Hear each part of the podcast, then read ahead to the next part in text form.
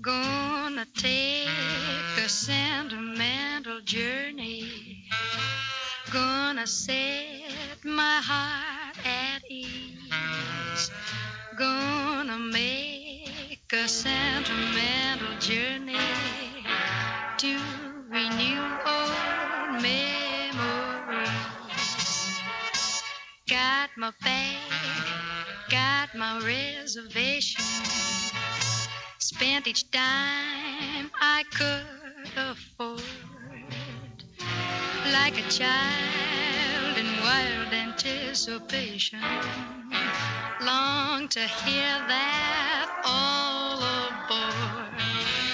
And hello, everybody. It is Saturday night. Saturday night, August the 6th, year 2011. Hope you're all doing well. And we're here, and we're going to have a good, good time. Uh, first, we'll say a prayer. Dear Lord, thank you for all the blessings that we have as a country. Help our friends and allies around the world. Help the wars that goes on throughout the world. Let it be your will that to be done. We ask this in Jesus Christ's name. Amen. Okay, let's put a little music on while I get Patricia.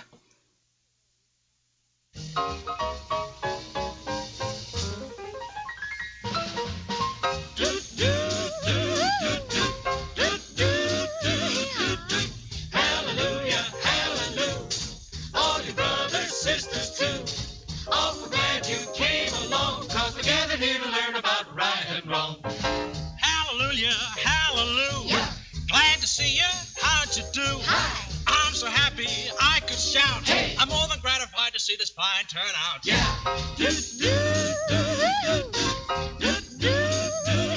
Now, before I start on my address, I'll call the roll. Just answer yes. Sister Peggy? Yes, Deacon? Brother Troop? I'm here, Deacon. Uh, what's the matter with uh, Brother Brown? Sorry, Deacon, but I'm feeling down.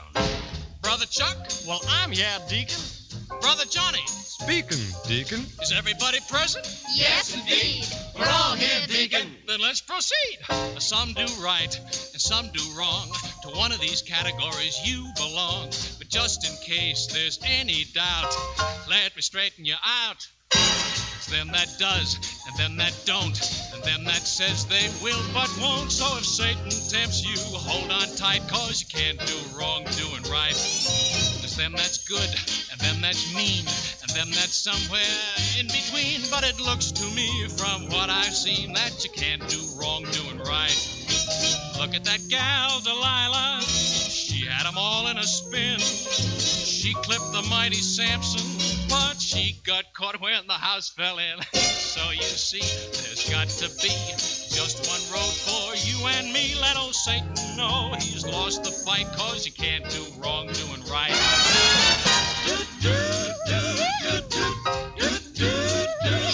Now I open my book and I turn the page and I see where we're living in a mighty age with television and rocket planes and air condition on streamlined trains.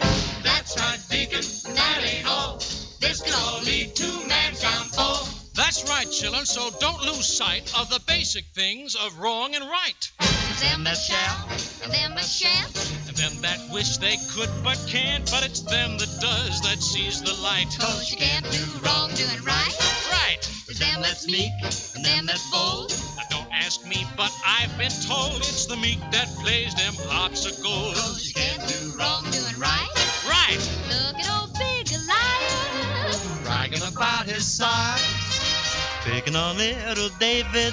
Yes, but he got his right between the eyes. So you see, it's got to be just one road for you and me. Let old Satan know he's lost the fight, cause you can't do wrong doing right. you say you can't do wrong doing right. That's got it. Oh, you can't do wrong doing right. Reiterate it. No, you can't do wrong doing right. Let him hear it. You can't do wrong doing And there she is. Hello, Patricia. Hello, Walden. How are you? What's good? Happy Saturday again already. We've made it through another seven days. No, are you missing Christmas? Uh huh. Well, we have some post-Christmas in July stuff. Well, we could always just change the calendar and just say this is July, really. Nobody will notice. I think people would notice. No! Ah, doof it.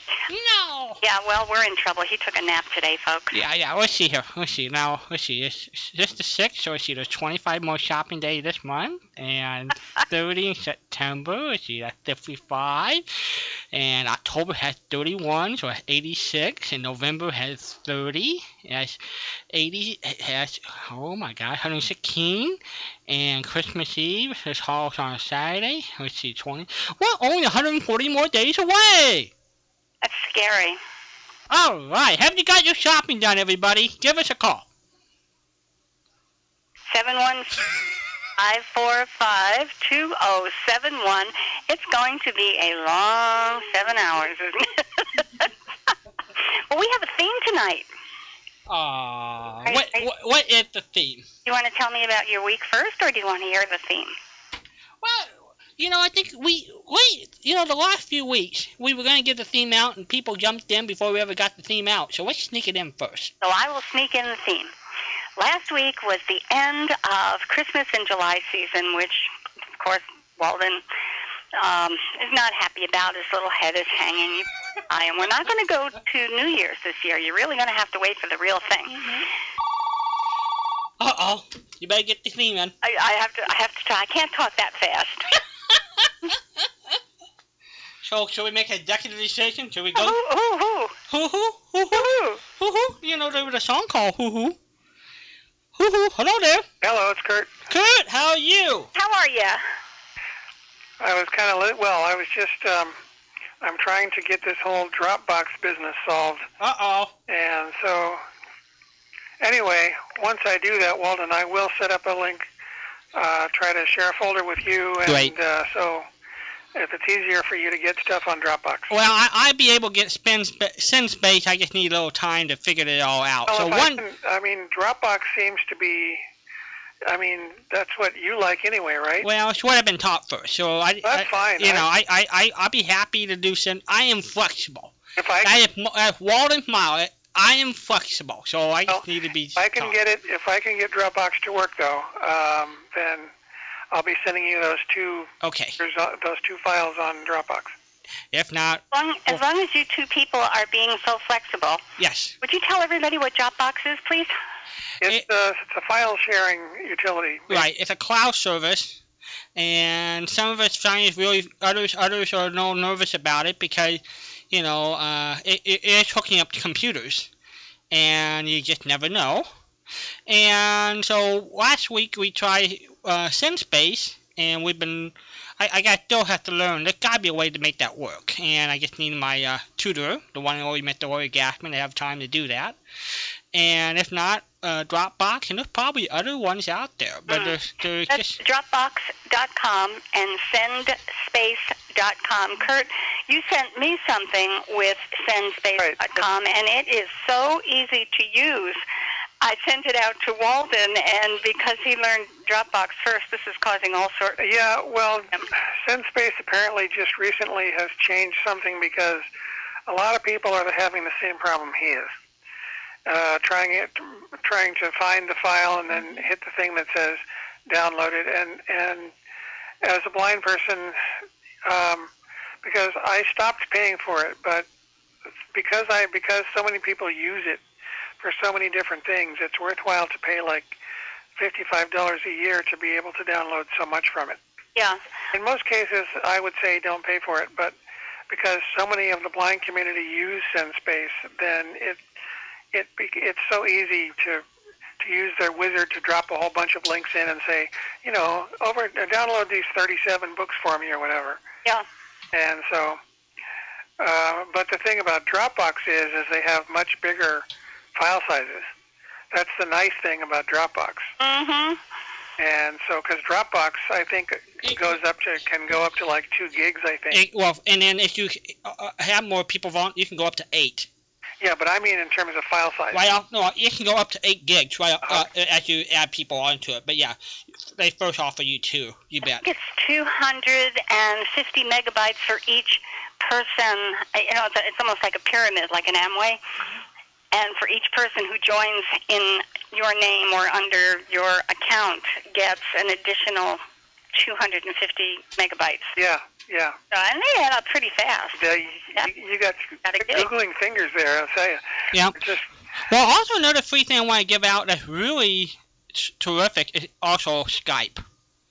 you know, yeah. If um, Because a lot of us are using it, and it's, and, it's, and it's free phone call around the world just by hooking up your two computers. yeah, the only problem is that this computer I have, my computer at work had um, a microphone, a thing that when I hooked up the microphone Mhm. and the earphones. Yep.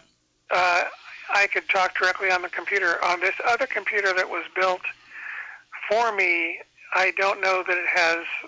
I mean, it's got to have them somewhere. Well, it basically, it, yeah, uh, mine is in the back. I have a five-year-old computer, and you know most people go here and buy Mine it. is probably in the back too. Yeah, I would say it's in the back. It would be, you know, there's three, there's three holes in the, at least mine. Right. Mine can XP, three holes in the bottom, and it's either the far left or the far right. You just Uh, got, you gotta yeah.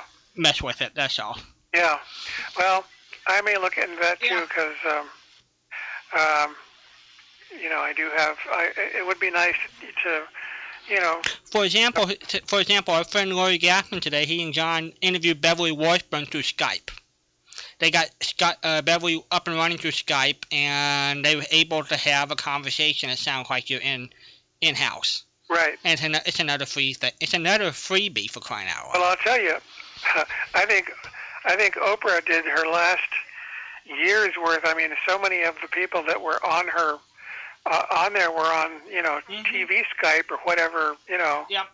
I mean, that's the way to go. I mean, as far as you got good sound and you can't even, you know, you don't know where they are. Unless- Eh, yeah, well, camera you know, showing you. I had a, f- I had a relative, uh, married to a relative, um, who worked for the telephone companies, and he said years ago, honestly, Wallen, the whole infrastructure of the telephone company, the phone lines, they could easily just give long distance away for free. And because of the computer technology and the cell phones, th- it'll basically driving the telephone company to offer f- free long distance package things to keep people. You know, it's just because with all the new technology, it's giving everybody a run for their money. Right. By the way, I saw on OT, uh, look up on uh, internetarchive.org, I Mhm. saw a series which I never heard of before called Up for Parole. I've seen the title. I haven't listened to one. Yeah, okay. I just, I saw that under, if you just put in OTR, there's all kinds, I mean, there's there's hundreds of of, uh, of things out there. Up for Parole is one of the qualifying shows for my really awful shows file. Okay. It is so bad, it's baffling that it ever got to radio. Huh. Have you listened to it? No, not yet. Oh, you have to. Oh, you have to. I'm so glad that you found some. Uh, and I haven't mentioned my really awful shows recently, so I have a really awful show to play tonight. And for anyone who wants some really awful shows, I have a really awful file of really awful shows um, that are so bad they're fun to listen to. Whatever, what other candidates do we have for this role of uh, role of shame here? There's, we have have Zorro. Zorro is one of the shows that I'm going to play tonight. They hit the Patricia Hall of Fame. Okay. My goodness, it is. You know what? You and Walden keep talking for just a second. All right. Let me. She's going to pull up the list of the Hall of Fame that made it to Patricia's top 50. Okay. You know what? Actually, one of the shows that I used to think really for sure belonged in that Yep. was Magic Island. I know. And Donna Ashton must love it because she's in it at least twice on the whole network. No Sometimes kidding. I just downloaded it um, for Nolan. I have it in an envelope for Nolan. So And, and well, it's not okay. Well, it, I hope it's now 130 chapters the one you got because it isn't. it isn't. No, it, it's an incomplete series by all means. But um, Well, I believe there's an OTRR version of it. I, I think I forget if there were problems with that version or not because I remember I I remember having that show on tape. You guys was it last year, last week or a week before? You guys were talking about reels of tape scattered throughout the house. Yep. And because it was 128 shows, I think, I don't remember how many reels it was on, but it was one of the, I think it was one of the worst ever shows on radio. Well, considering it it was syndicated in 1935, so it goes way, way back there. And I, but I have to tell you, by the way, that I am enjoying Jerry of the Circus. I, I, I do sort of like that myself too. It's, I mean, you know, it's it's what you would expect. it's a great kid show. Oh yeah, but I mean, it was a good, you know, it, it was a good show with, you know, with all the stuff that they went through and and You know, the thing gets me about some of those early 30s show, the, syn- the syndication show, I'm talking about Jerry the Circus and Speed Gibson, uh, the film music is forever. Oh, I know. Yes, and and being able to jump over that film music into the drama without wasting too much time. Mm. Mm-hmm. hmm I can do it on the stream by setting the the uh, thing for a minute and jumping over a couple of times, and then sometimes you have to jump back a minute. But it's easier than listening to all that music for so long. And for the audience who may or may not know why they did that, um, you would have radio recorders, different companies who would go in the syndication business in the 30s. And they would hire the actors, they would press a series of records and send it out to the local stations. And then the local station would sell it, sell their own time. So it was the local announcer reading the local commercial, and they would have the music underneath it. Mhm. And that's why they did it that way. Um, you want a handful of samples? Oh yes. Okay. Well, along the way, we have a couple of Jack Webb shows, and uh, I like. You mean the the, the Jack Webb show, the uh, the humorous one? the Jack Webb show, right? I liked. Well, there were things I liked a lot about that show. You know what? It, it, there are a couple of things that were really funny, but the show itself Yeah. took it as a snapshot of old time radio. It was pretty bad. but Yeah. Yeah. another one that is so bad it was it's fun to listen to. So I do have the two I think there are only two shows that are surviving and I do have both of them. Um, we've got these are singles now here. Um, the origin of superstition was really dreadful. I don't even know what a pineapple picador is, but we've got two of those. No, me either. A, Haw- a uh, Hawaiian bullfighter? Uh, well, it I think was, yeah, I think it was a music show. Yeah, it's, it sounds like it would have Uh-huh. almost had had. Yeah. but it wasn't Hawaiian music. It was No. really very strange. No, I think it was, I think they get tired of a Dole Pineapple or somebody like that with a sponsor. Uh, where it, uh, okay, well, it wasn't very good. No. Name is even worse. So I, I think I managed to toss it in there just because of the name. So we've got Black Flame of the Amazon. Nope, haven't heard any of those. Blair of the Mounties is my personal favorite. It'll an awful lot of people, I, I would imagine, like Blair of the Mounties, but it is such a pale comparison to any of the other Mountie shows that are out there. It, it's it's pretty bad. Danger Dr. Danfield is Oh yes, Frank yes. Brazi's, yeah, that's Frank Brazi's. Um, Yeah, I, Uh, yeah, listened, I listened to a couple of them last week, and they are bad. John, yeah, uh, John Dunning mentioned that in his first book. That was, the- Huh? in his opinion, the worst of all the worst shows. Family Doctor. Now, I'm thinking that that one was a Marcus Welby on steroids. Well, yes, uh, yeah, it was. I mean, and for, I mean for its time, Mm-hmm. no, it's not. I don't think it's as bad as you know No, as some of the others. it, it's in in hokiness. It's, Yes. it, it gets a nine out of ten. Um, Ghost Corps. Oh yes, cannot forget. And I do not know why anybody even would would like to listen to to both series because there were two sh- two stories in that series. Ah, interesting. Well, I've only got. Um, let's. It looks like I've got three shows on. Oh well, there's like There might be others weren't available, there but 13 in each series, Walden? Yeah, it's, it's almost like close to 30 episodes or some crazy thing. sounds reasonable. Mhm. I, w- I'm being merciful. All of this fits on a single CD. So, Yes. Green Valley Line. Um, Uh, that's one of Patricia's all-time favorites. I, I hope to tell you. I mean, it's bad. Yeah. Well, You know, but there are an awful lot of people who really like that. This is the story. The Green Valley Line is a choo-choo train, and the choo-choo train gets in trouble, and we've got these nefarious people who are trying to put the train service out of business, and yes. and it's a boy meets girl type thing, and they kiss and live happily ever after at the end of the what 13, 39, 20, I think thir- I think there were what only 13 or 26. I don't remember, but 26. Let me see here. you actually kind of expected it to continue and it didn't.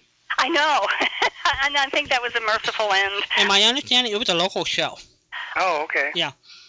Isn't that interesting? Mm-hmm. Uh, No, I I thought it was wider than that. Mm-mm. Well, anyway, with the Green Valley Line is is my one of my um, haunting hour was bad.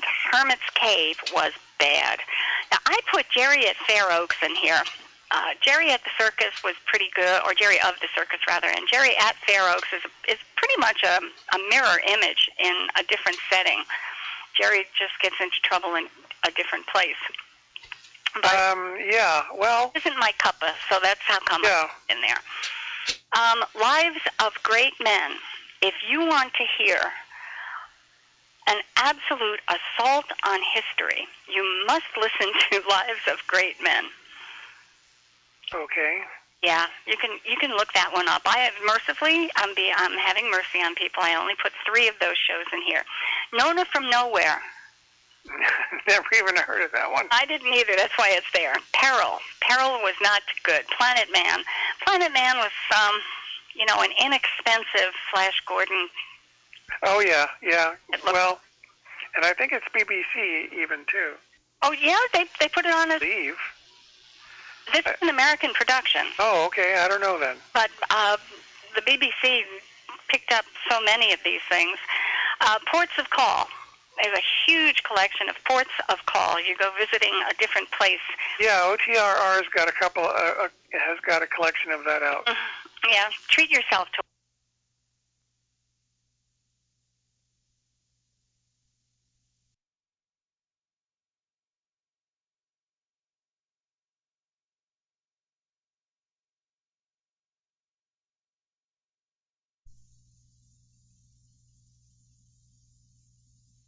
the ranchos. Oh, okay. I have heard some of those actually. They're, they're pretty bad. The Clutching Hand.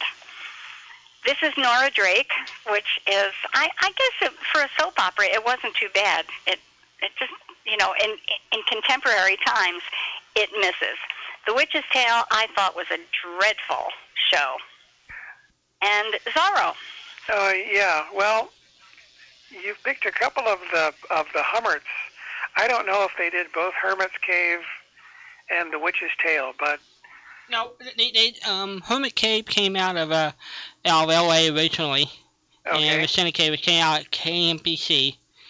And Richard, and which which tale was a uh, Lonzo Dean Cole creation? Okay. Well, yeah. No. The, I, whether that was really horror or not, I would say no. But I, I think those show because they were so early in the game they got in such notoriety, especially Witch's Tale. It went back to the early 30s, yeah, and I think it's um its legendary status is due because of the of the uh They were cutting edge. They, Uh-huh. they were the front runners Yeah. on this. they That- must have had Many better than that was Zorro. cutting edge. They must have had real dull knives back then. it was the butter knife edge, I guess. Um, Oh no! But I do. I did pull a Zorro show for play later tonight, Yeah. and I thought that would be a great example of my collection of awful shows. By the way, when you looked when when you were looking for that, or doing that Shandu stuff, did you find much some of the 1939 stuff? Oh dear! Because I was looking uh, under OTR, and one of the thing was uh, was some Shandu from 1939.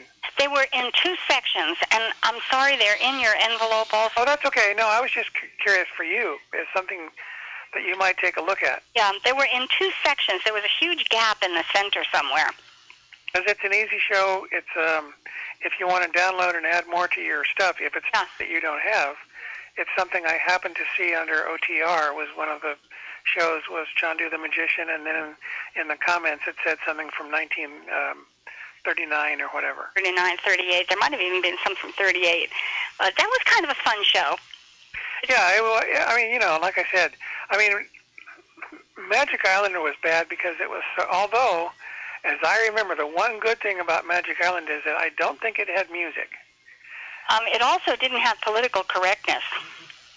Well, no, but there wasn't much of that before, especially No. before World War I II. mean, this is about as politically incorrect as you Tr- can get. Trivia question Yeah, on Sean Dew the Musician. yeah, The first one, the early day run. yeah. What famous radio personality got his big break on that show? Uh, Out of Chicago.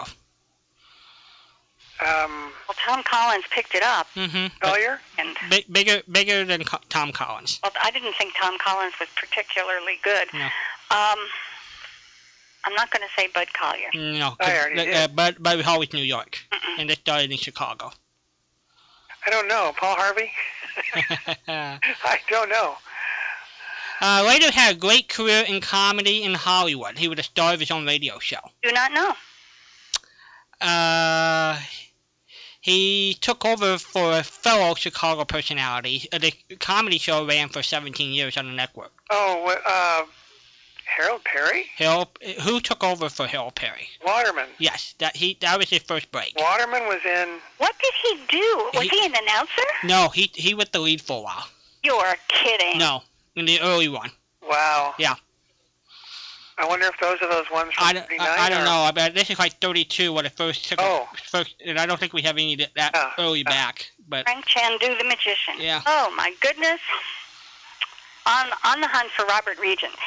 Um, for people who don't know Chandu, the magician, it was kind of a, a magical show. He learned secrets from the yogi, and he didn't cloud men's minds, but he saw he could see through a crystal and see the future and see what was happening Mm-hmm. in other places. And they were on the search for Robert Regent, his sister's husband, who they assumed was dead, but they were looking for anyway. And he was a scientist, and he had these wonderful secrets that everybody wanted to get their hands on. So it was kind of a nifty and unusual adventure show. now, what was the co- what was the magic show that they had a storyline, and at the end of every show they told how to do a magic trick? Oh, that was Blackstone the Magician. Yes, uh huh. Oh, oh, I thought you were. Very good. And I want you to know, Yes. also know, that that character was based on Harry Blackstone, Mm-hmm. the one of the, um, if not the most respected magician in the early 1900s, and Yeah. his son, His Harry son took- Blackstone Jr. I remember hearing his son being Listen. interviewed by Larry King one night. Yeah. He, he did Larry Blackstone Jr. Uh huh. Wow, Yeah. very cool. But that that was kind of fun. Okay, do- what are, did you say we have a theme tonight? Yeah. We do have a theme tonight. oh, good. Um, let me see here. Gotta pull back up my goodies. And we have, because last week was the end of Christmas season, poor Walden is hanging his head. So now it's time to return or hide the strange gifts, the ties that could light up the world, the set of golf clubs that was obviously bought on sale because it's a right handed set with a left handed putter, one of those deals. Um, and incidentally, the National Sporting Goods Association says one fourth of all athletic products are purchased during November and December, Oh, I believe that. Thing period. Oh, And taken back in January? and, and you take them back in January. So tonight, I am asking what is the weirdest or worst gift you ever received and took back or wanted to return? That's that's putting it Yeah, I, I actually I've never really received a gift that was so either so terrible or or whatever that you know. inappropriate would be Yeah, no, I never. No, but I will tell you one gift that everybody else thought was inappropriate, but I just had to have it when I was about four, was a coloring book. Now you have to understand, people, that those of you that do not know, that I am one of the legion of blind listeners to this wonderful show. But everybody else, my brother had my, both my older and my younger brother had one, and my sister wasn't born yet, and I had to have one, and so I got one. I cannot tell you how well I colored. I don't think I did very well, but I never knew. And uh, like I said, I had to have it. And and I, I also used to color on those slate things. You know that you'd pull the, the paper off and it would make that noise. Uh huh. The plastic, the plastic Yep. one. Yeah, Oh, I know what I know what you mean. yeah. And when I was when I was in school, when I was in kindergarten or first grade or whatever, I used to draw on the chalkboard because I always wanted to make that noise like the teachers made. I, I you know. Yeah. Um, and of course, as a blind person, you never knew you never know what they write up there. Yeah. But um, which, by the way, I got Harlan Ellis, Ellison with once. I called Ellison on the radio, and of course, he's a curmudgeon anyway, and, and uh, he was talking about about uh, oh well, and nobody nobody reads the articles in Playboy, and I called up and I said, well, I would just like you to know that I do indeed read the articles in in Playboy. Of course, I I said I do have to tell you also that I read it in Braille so I don't get to see the pictures. So when I so when I saw him in a class at Cal State Fullerton, he came to lecture, and so I raised my hand and said, "Listen," I said, um, I, I, "You know, I would like you.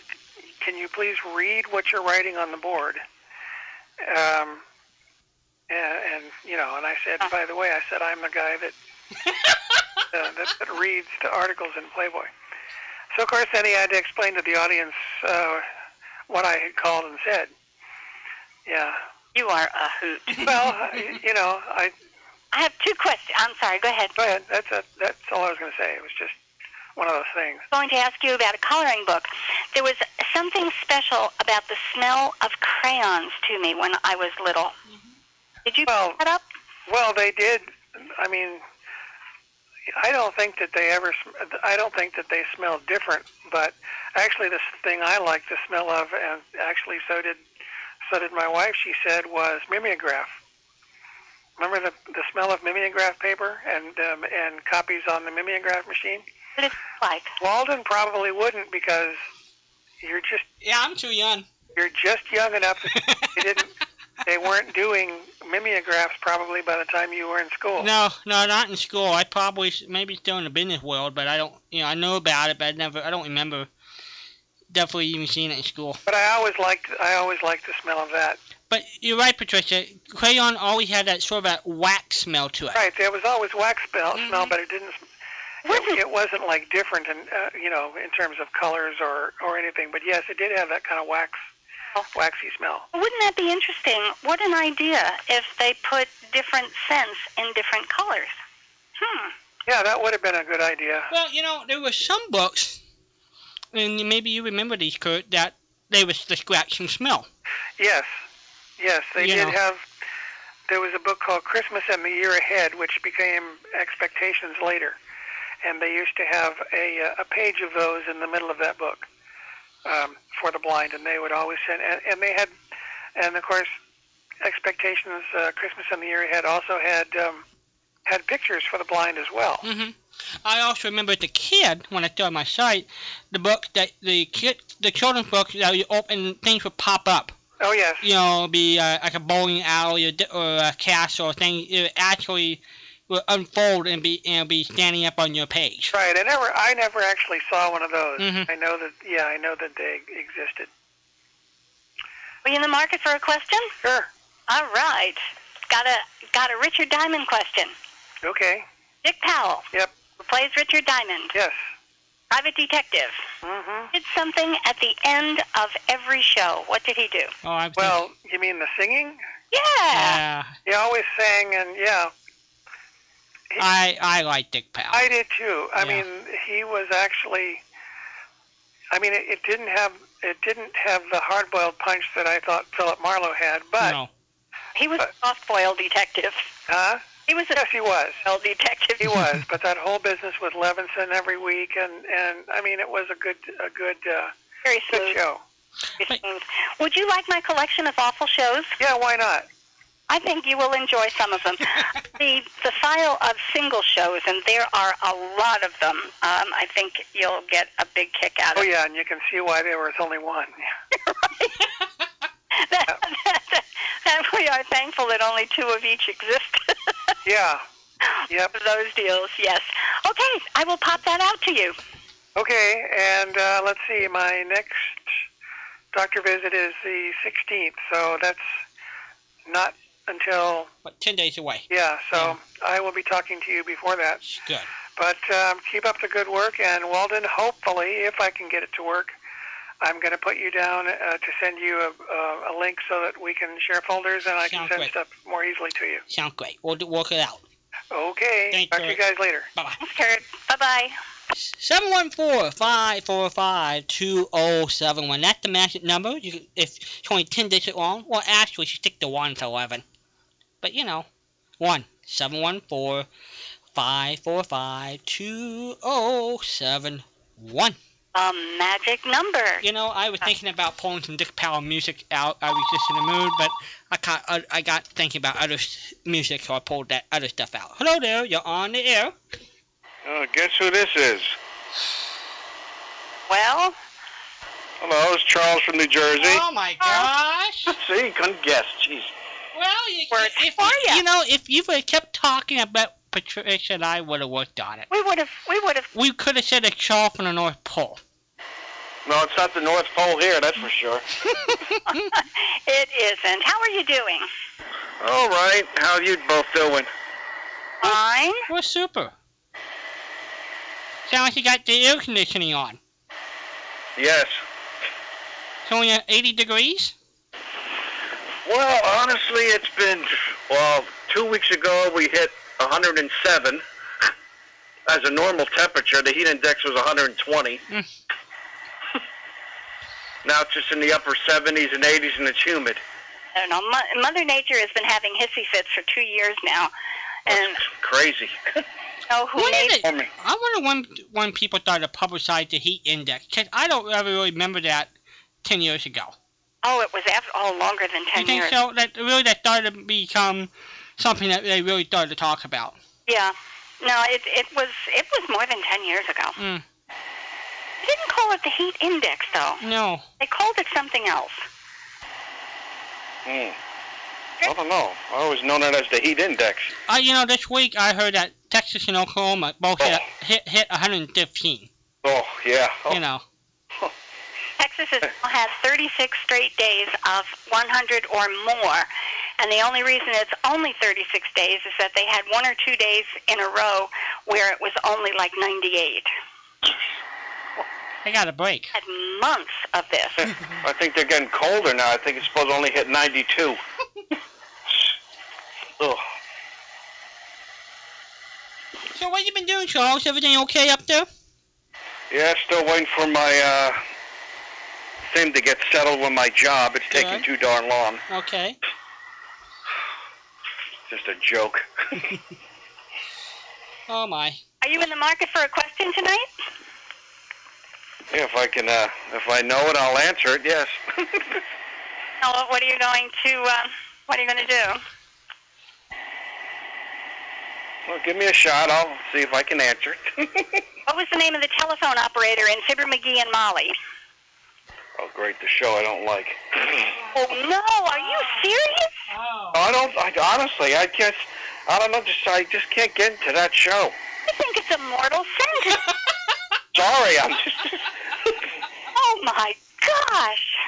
I Oh, think you're, Charles, my heart. I think you're the first one we've ever talked to who's thumbs down on Fibber McGee and Molly. I wouldn't. No, I wouldn't say it's thumbs down. I'll listen to it, but I'm not just. You know, But it's I'm. I'm I can't get into it like the. You know, my the Jack Benny or the shows I like. I just can't get into that show. Charles, when I don't know. It's just. You know. Charles, when Uh huh. someone says I hate that show, It's gonna. It's gonna say, don't ever call again. pretty done deal that they're not in love with it. okay, well, even though you hate the show, do you happen Well, hate, I wouldn't say hate. I just, But you rolled your eyes. I could hear that. you you think I'm kidding? I, I know these things. I know these things. All right. Do you know the uh, the name of the operator? no. Oh, Charles. All right. You, uh, what's the name of the operator of the Jack Benny show? Oh, Oh, God. I know it's two women. Mm-hmm. cruel. Yeah, cruel. That's for sure. oh, he puts me on a, he puts me on a. Uh-huh. Oh boy. Oh God. Mm. We'll we'll we'll pretend that he didn't ask that. No, we'll just skip over that one. Then we'll make him answer it in a couple of minutes. All right. Once I hear, if I hear a show, and I'll know it. Yeah. Mm-hmm. All right. Do you know the name of Blondie's husband? No, yeah, that's easy. Oh, jeez. I have Dagwood. this. Dagwood. All right. All See? right. And the dog's name was Daisy. Yeah. How many puppies did Daisy have? Oh, jeez. Too many.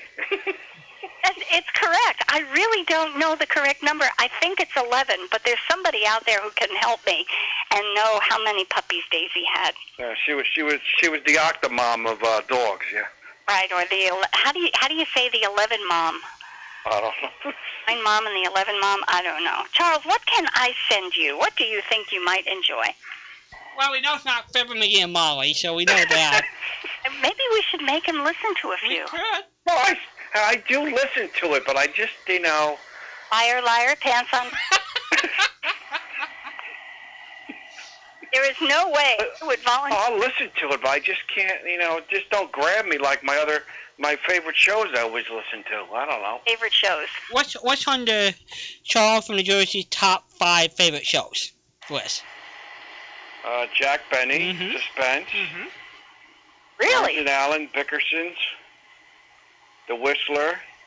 That's five. The co- and then, yeah, there's more. So, which ones would you like me to send? Well, I got most of them, but I just see. Uh, I don't know. if I have two options. The first option, I don't know if you could, you consider it old time radio, if there's if you can find them out there. The Mystery Theater from CBS. CBS Mystery Theater? Sure, I've got them. Okay, that's easy then. You've got Well, it. You said that Hermit's Cave was a bad show. Why? Because of the guy laughing in the beginning? No, it was it was really hokey. It it had absolutely nothing spooky about it. It was like a bad Halloween presentation from somebody who really hated Halloween. You know, it would be like asking you to put on a Fibber McGee and Molly show. Shoot, I'm going to hear this. You know, I thought it was fun when- when I ran the John Dana interview with John Dana a couple of weeks. He was the original Hermit Hermit and Hermit Cade on No, KMP, No. and he also doubled. He was also the guy who played the organ. Hmm. So he would he would he said he would read the lines and run over and play the organ and come back. So he he had two jobs in that show. it was what, just God, what, the, what, what didn't that guy do? Jeez, I don't know. He was a cartoonist. He he was definitely multi talented. There's no doubt about God, every, that. every, seems like every show he, he's in. Mm-hmm. Well, He's probably in Fibber, Fibber McGee and Molly. I don't know. Maybe he was the operator. I don't know. That's a good one. Charles, you get a gold star for that one.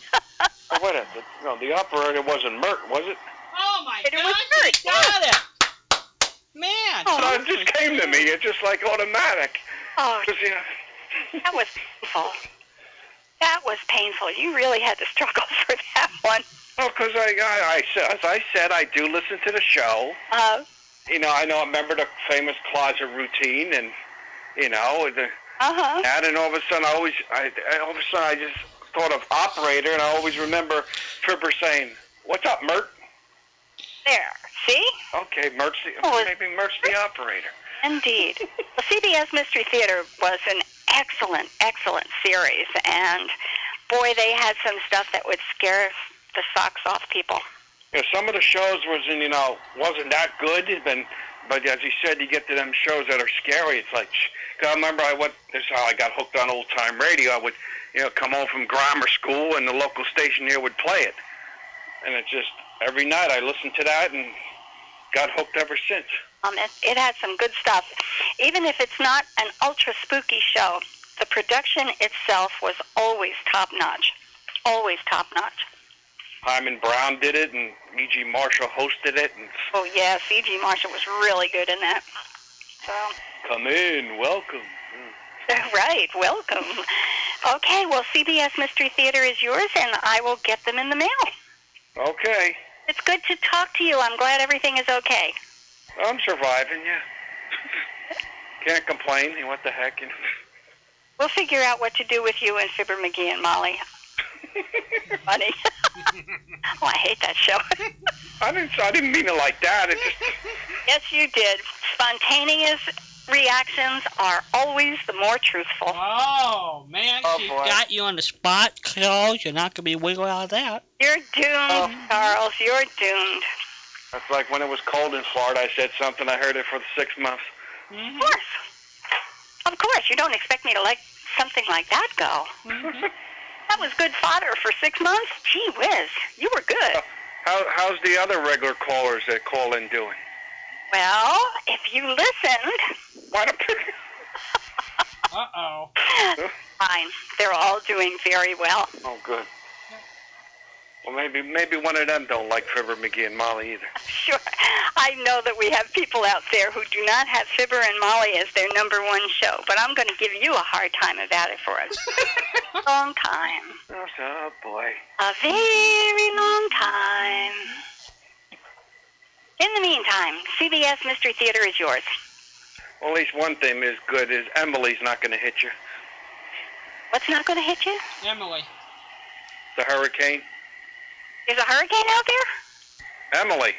Oh, dear. Okay. I'll- They wasn't sure if it's going to hit where you are, but it's, they said it's not going to now. Oh, see, I got spoiled over the last two years, and I have not. I used to check every day, so I'll have to go back to doing that. So, okay, you've I'm got not it. gonna. I'm not gonna wish that on you. Oh God. Don't wish that on me. Well, it is really good to hear from you, Charles, and I'm so Same here. it's okay. I'll continue to live. Well, I tuned in last week at 10:30, but I guess you weren't on.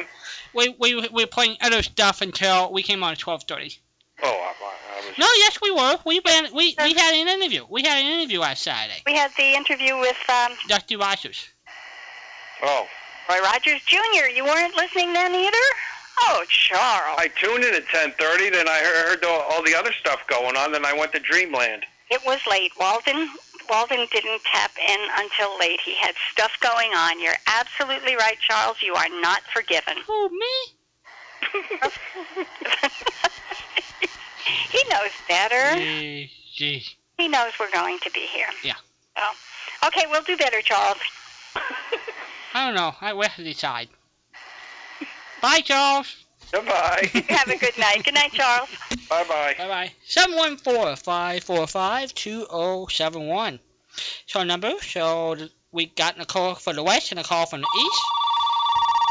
And wherever this may be. A real quick, first-time callers. We have not had a brand new caller for a while. You automatically get to pick some radio shows. You don't even have to answer a question. Hello there, you're on the air. Hello. Yeah, but I can barely hear you for some real weird reason. It, why not? Why can you not hear us?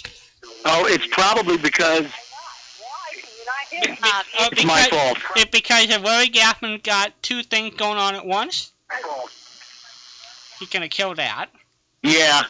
Um, I'm going to have to call you back, I think, because I tried to do this so that I could uh, listen to you through my mixer, and there's a seven second delay. Well, uh, why don't we call call me back and we'll we'll re- we'll restructure the whole phone system just for you. Actually, hang on a second. Okay. Uh, hang on a second. I think I can. I can I can hear it in the background. Yep. Now. Okay. There. Can you hear That me? better? What do you think, Patricia? Can you hear me now? It's fine. I can deal with anything. How are you? Uh, you can deal with anything? I guess you have. I can deal with anything. And You thank talk, you've been with Walden now for how many years? That's right. I forgot about that. It's almost two, it's almost a year and a half. It's gonna be two years practically later this year. Yeah. Right. I wondered about that. I knew that there was an anniversary of some sort, but I couldn't remember exactly when I you came know. on. I know. sort of a loose one because for a couple of years, Walden had asked me to do the Christmas shows with him, and we were on for uh, a couple of different nights. hmm And then a, a year ago, this past Christmas, so a little more than a year, a half, year and a half ago, we did a, a series of weekends. We did what two or three weekends Uh huh. and covered New Year's Eve. And he said, Oh, there, there's Jaws. Sorry about that. Keep going. You didn't hear it. "I can deal with anything. That's what, that's what I'm, I'm testing you. You're testing my metal here." So um, he said, "Would would you um, do the show with me Mm-hmm. Mhm. next week?" And I said, "Yes." And he didn't mean next week; he meant forever. Forever.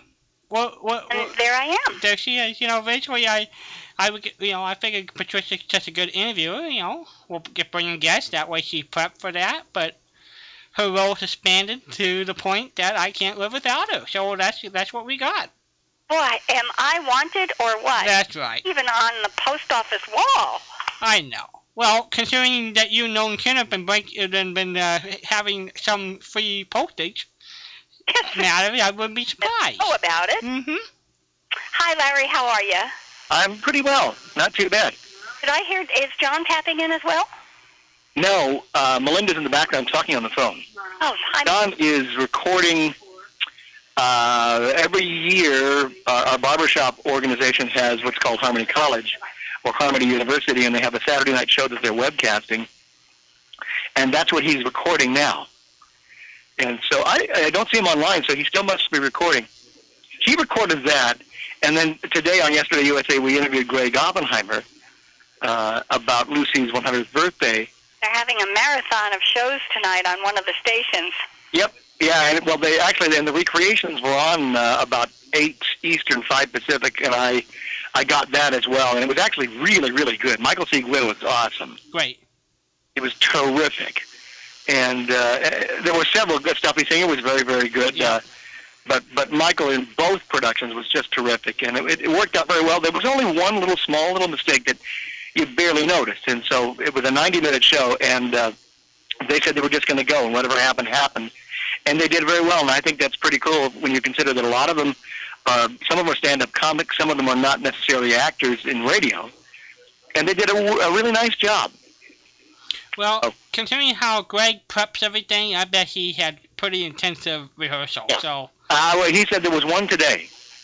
I'm not surprised. And that was it because not everybody could get in, you know, as early as he did. Okay. But but no, it was very very nice, and uh, it was it was fun to listen to, and it was neat to hear. Uh, both he did the story that they did at Reps, you know, of uh, the untold story of I Love Lucy, Right.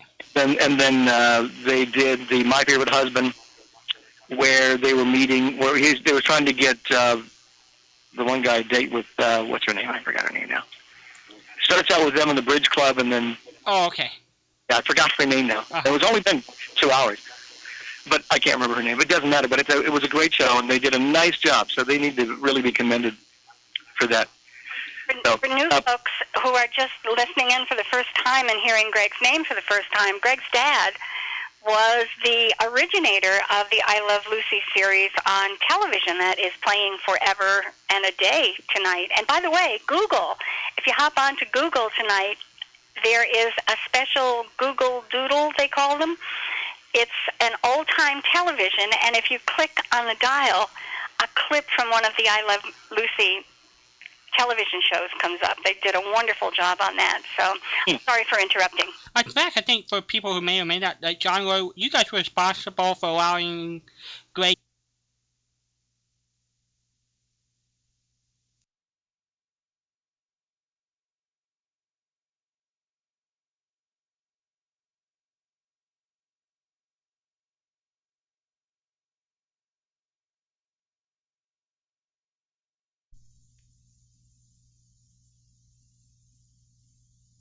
kind of a person, and he talks, you know, very quietly and very low key, but he gets thing, he gets things done. He's very meticulous.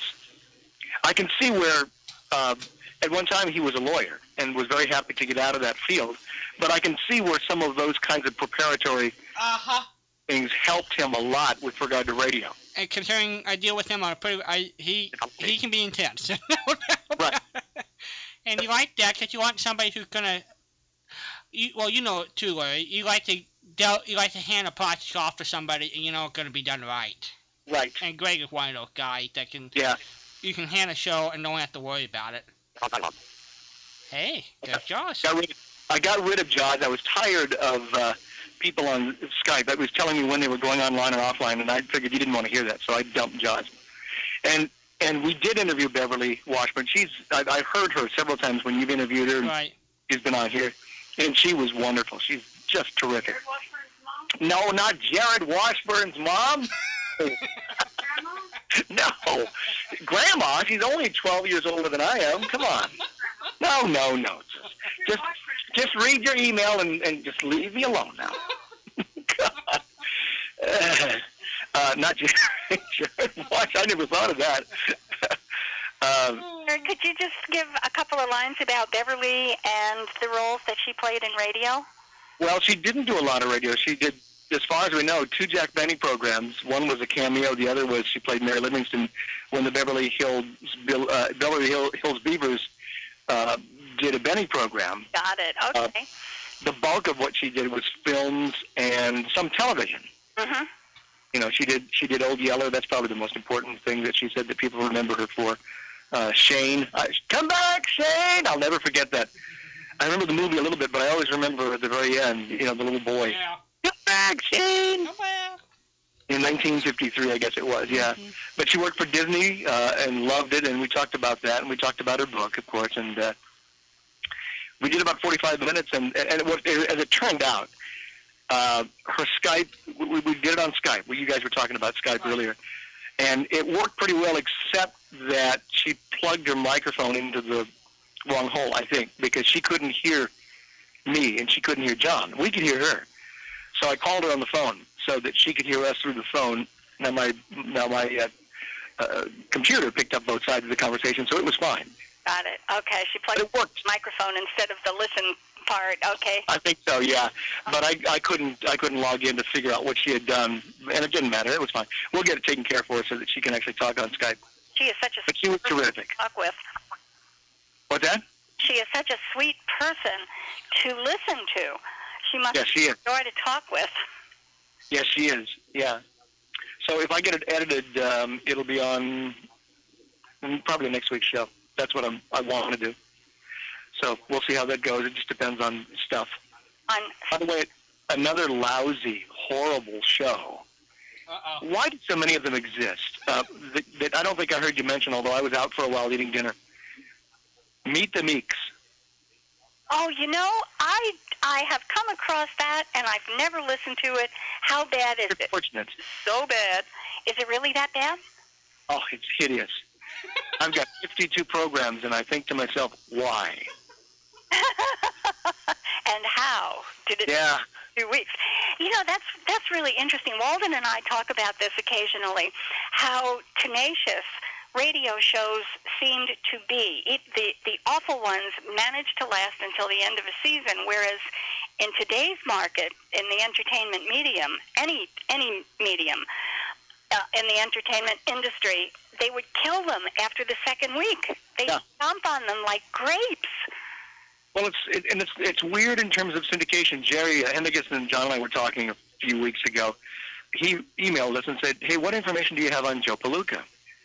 And uh, we found some information on the 1930s version with full complete cast and everything. But there's a version now that came out during World War II, and I don't know how widely circulated it is, but it's not very good. But it's 100, and- 130 episodes, and there's nothing about that show. Who who was in it? Well, John recognized somebody's voice. Now I can't remember who, but I mean there were several voices, but we didn't recognize any of them. Oh, uh, Stacey Harris. Uh-huh. Stacey Harris was in New York. That's the only voice we could recognize, and we're pretty good at that. And you, you guys are probably considered the best in the, in the hobby of figuring out who is who. Yeah, but it, take, it took. I'll tell you, when we came back, it took me a while.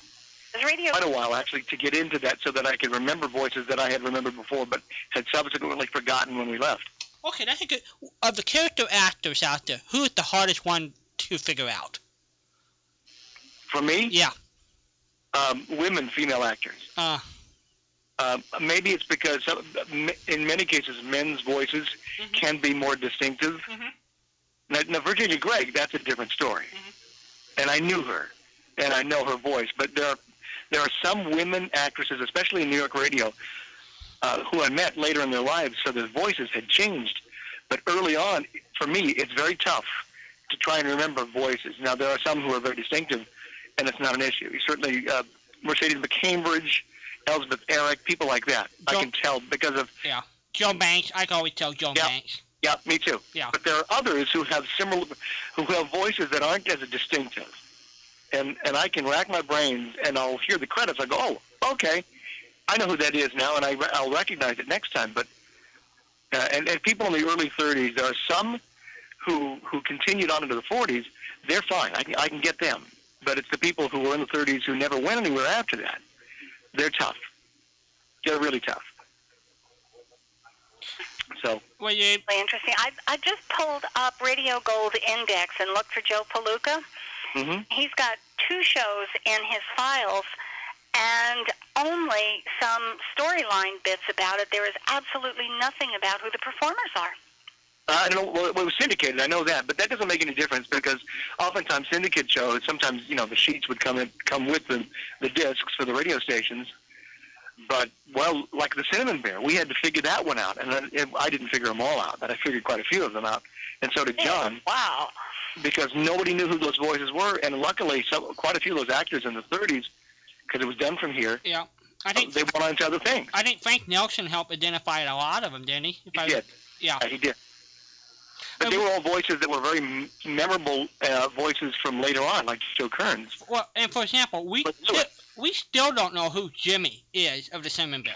That's been the Yep. biggest mystery of the whole hobby. Jimmy Barton. I Yeah. don't know. I've, now I've heard his voice on other shows. Right, but nobody can tell who that is. Right. Right. And I don't know why.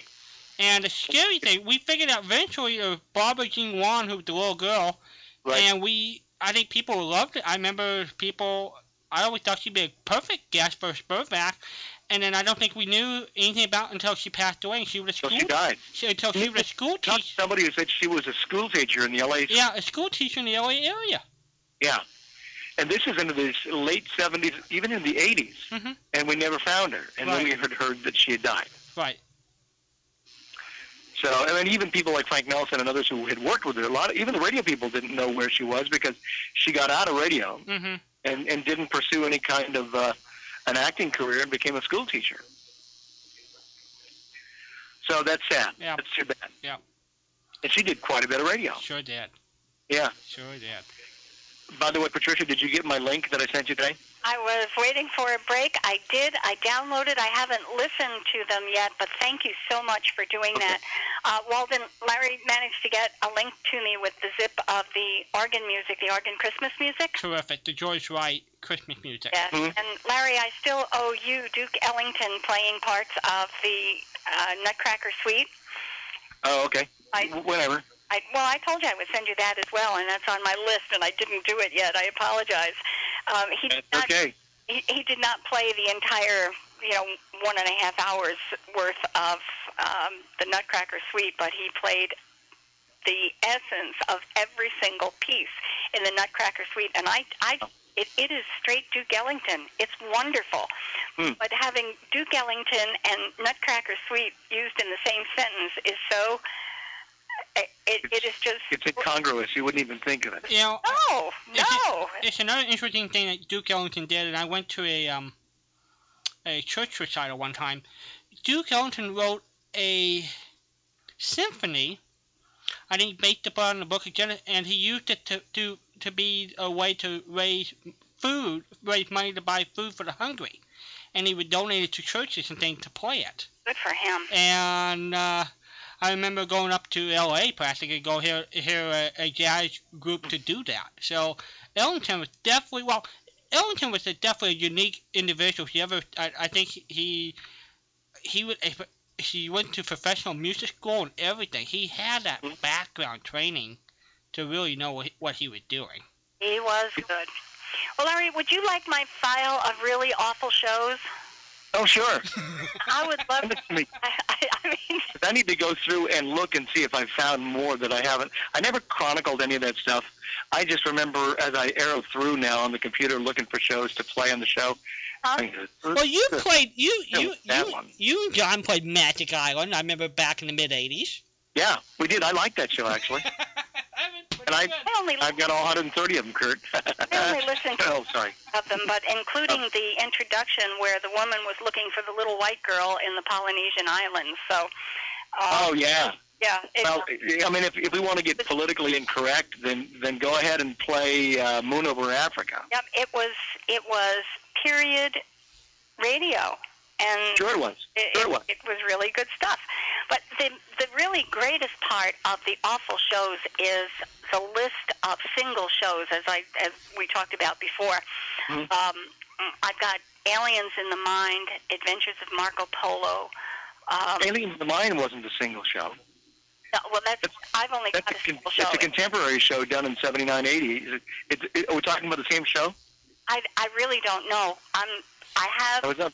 on this Computers. CD, I've got a collection of shows themselves, like Ports of Call, Oh, yeah. samples from Ports of Call, but in a single, in one folder, I have single shows. So I don't know if it was part of a larger series or these were just ones that I came across and listened to. Now, these are personal opinion, of course. Yeah. Oh, yeah. Mm-hmm. Well, People Ports of Call was, Say, how could you I- do this? How could you do this? But well, I think we were responsible for getting Ports of Call into the hobby because somebody donated them to Spurgeback. Huh? And I think John dubbed them all from disc.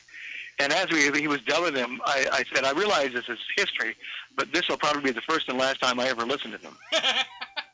this is There's- They did nothing for me. You know, and I, I, I pulled down the whole collection, and I thought, I, I just can't do this to people. And I, aside from the fact that it took a DVD to, Sure, you can. You just have to force yourself.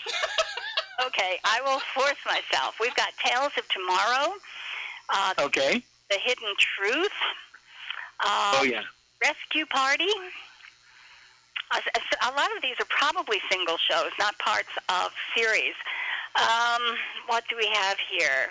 2000 plus, The Green Thing. I think yeah, that's not a single show. I mean, there were several done. 2000 plus, and I do have a collection of the 2000 plus. I think it was just the green thing, the show itself, that struck me as not being so really good, you know. Yeah.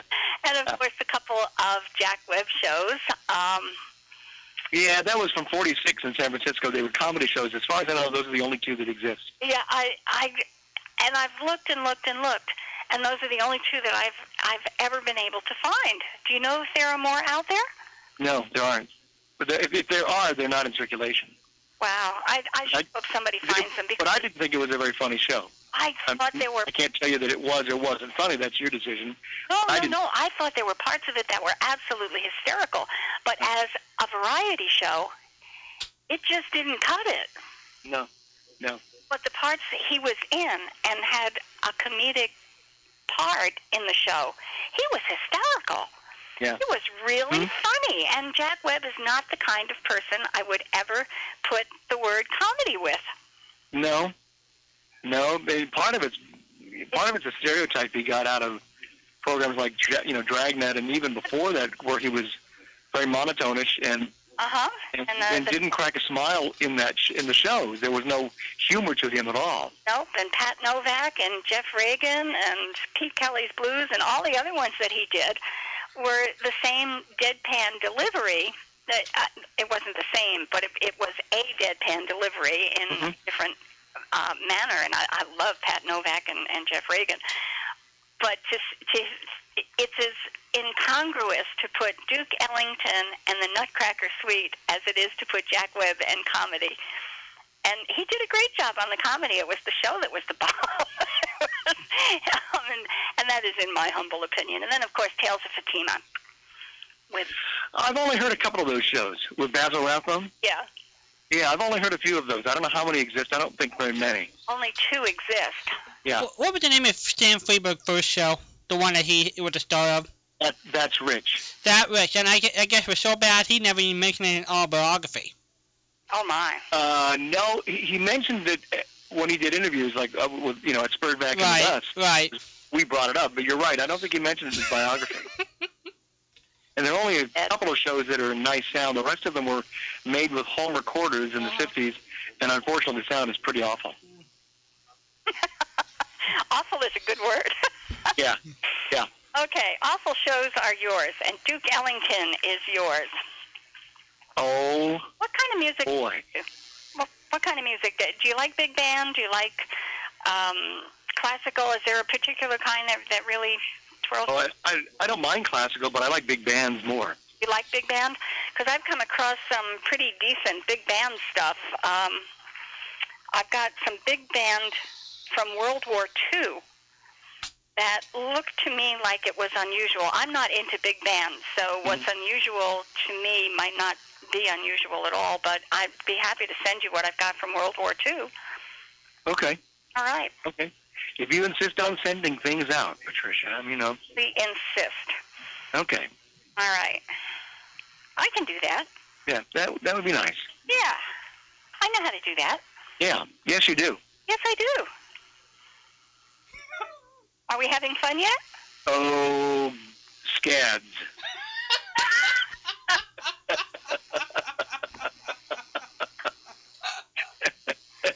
Oh gosh. yeah, I just uh, figuring out what I'm going to do here next for the show. We got so many people who want to interview as well. Yeah, true. Put that together, so we're starting to work on that. Well, let's see here. Uh, well, just for you, how in the world do you do the show? I think people be curious what's your routine. for the Sometimes week. badly. I know, but you can at least cover it up. Yeah, that's true. Yeah. um, how do we do it? Yep. Do, what? When do you guys actually record? When do you actually, pu- you know, get it over to Jerry's site? Well, Just sort of just walk it through a daily, a, a weekly routine that you got to do. I'm, you, what we try and do is, is we, pick, we pick the shows. We pick the shows usually, you know, maybe a week or so before, but I have to get them out to Gary Lycan in the Register, which is Orange County Register out here, Mm-hmm. Mhm. uh, has been plugging our show since we started again in 2010. And he needs it by Wednesday to get it to the paper so that it'll run on Sunday. So that's why this list that we've been putting together, I don't know if you're on that or not, Patricia, I can't remember. I'll have to look and see. Uh, we, I put a list together of, for him uh, and anybody else who was interested, a distribution list, uh, because a lot of our listeners from the show locally when we were on 10 years ago wanted to be kept in touch. And so I've got, I don't know how many people on that list, and just people from radio, people who are radio fans. And every, every Wednesday I send it to them so they have a, no- a listing of what we're playing I'm on. The, following Sunday. I get it. All right. I'm not. You're not on the list, or you are? Again, I am on the list. I'm on the list twice. Oh, you are? Yeah. I'll take you off once. No, no, no, no, no. it's nice No, to have you. You, you, you don't need two emails from me. One's bad enough. Just, well, you know, I, I get uncomfortable when somebody says, "Well, let me let me wipe one of these out. Keep the both of them, just in case." You you don't trust me, huh? No, I don't trust me. no, we can do that. Um, Dan Okay. Days uh, in Indiana just sent an email about a boxed lot of Joe Palooka radio shows. Really? Really? Now let me see where we're going here. Okay. Her- oh, it's a heritage auction. Oh dear. Never mind. Heri- I mean, heritage auctions. You're in the big time there, and they Big money. they Yeah. Oh, yeah. but it's at, at least you know there are approximately 200 oversized 16 shellac platter recordings of the 1930s Joe Palooka show, comprised Oh, the 30 version. Okay. um, 1930s, yeah. Wow. 96 of the 130 total episodes of the show, in, uh, starring America's favorite pugilist. This is great. Who was it? Um, episodes 1, 3, 5 through 10. There- There are quite a lot of them here. Um, and also including the Aldrich family. Both parts of, You- of both. If you get a chance later on, will you send that email to me? I sure will. I'd like to look at it. I sure the record. The record. These are re- these are records. These are 16 inch The, the Yeah. transcripts. platter recordings. Right. How about that? Just for the, uh, you know, I've heard legendary stories what some transcriptions go for. Like, for example, I think we all know what the, uh, falsely a copy of the Wars of Uh-huh. the World transcription went for one time. Uh huh. Uh, but you know, any idea or what in your mind what you think have been some of the more valuable transcriptions out there that generally people are paid big bucks that you heard about over the last you know 30, 40 years? Any ideas? And, and then remind me, and I'll get back to our, Hmm. our show. Uh, Yeah. Let's see. Uh, well, I, I mean, I know. I think the Superman's cost a lot of money. I know the Osh- I know the Shadow, the, the small syndicate that bought the Shadow. They paid five hundred dollars a disc. Yep. For fifty discs, twenty five thousand dollars they laid out. That's that's ridiculous. But they did it, and they Yeah. got it. You know, the, the the people who had it got the money, and so you know, and it got into circulation, which is good. I'm trying to think. Um, oh man, let's see. Um, Anyway, um, we'll be home all day tomorrow. What I'm interested in, there, I don't know if more people know that there are roughly about 100 of the early Amos and Andy uh, discs that have been bought up by a private collector that's never been out. This is from Right. around 1930-31, and I have no idea what that might have gone for. You know, for Amos and Andy fans, that'd be interesting to see. yeah, It don't I hear really quite come a bit, but I never heard a figure. Right. I don't know what these sold for. This was a this is a two-year-old or a year and a half old auction that is closed, and you have to be a member. Um, It says join free and quick to see the full image, but you're not going to.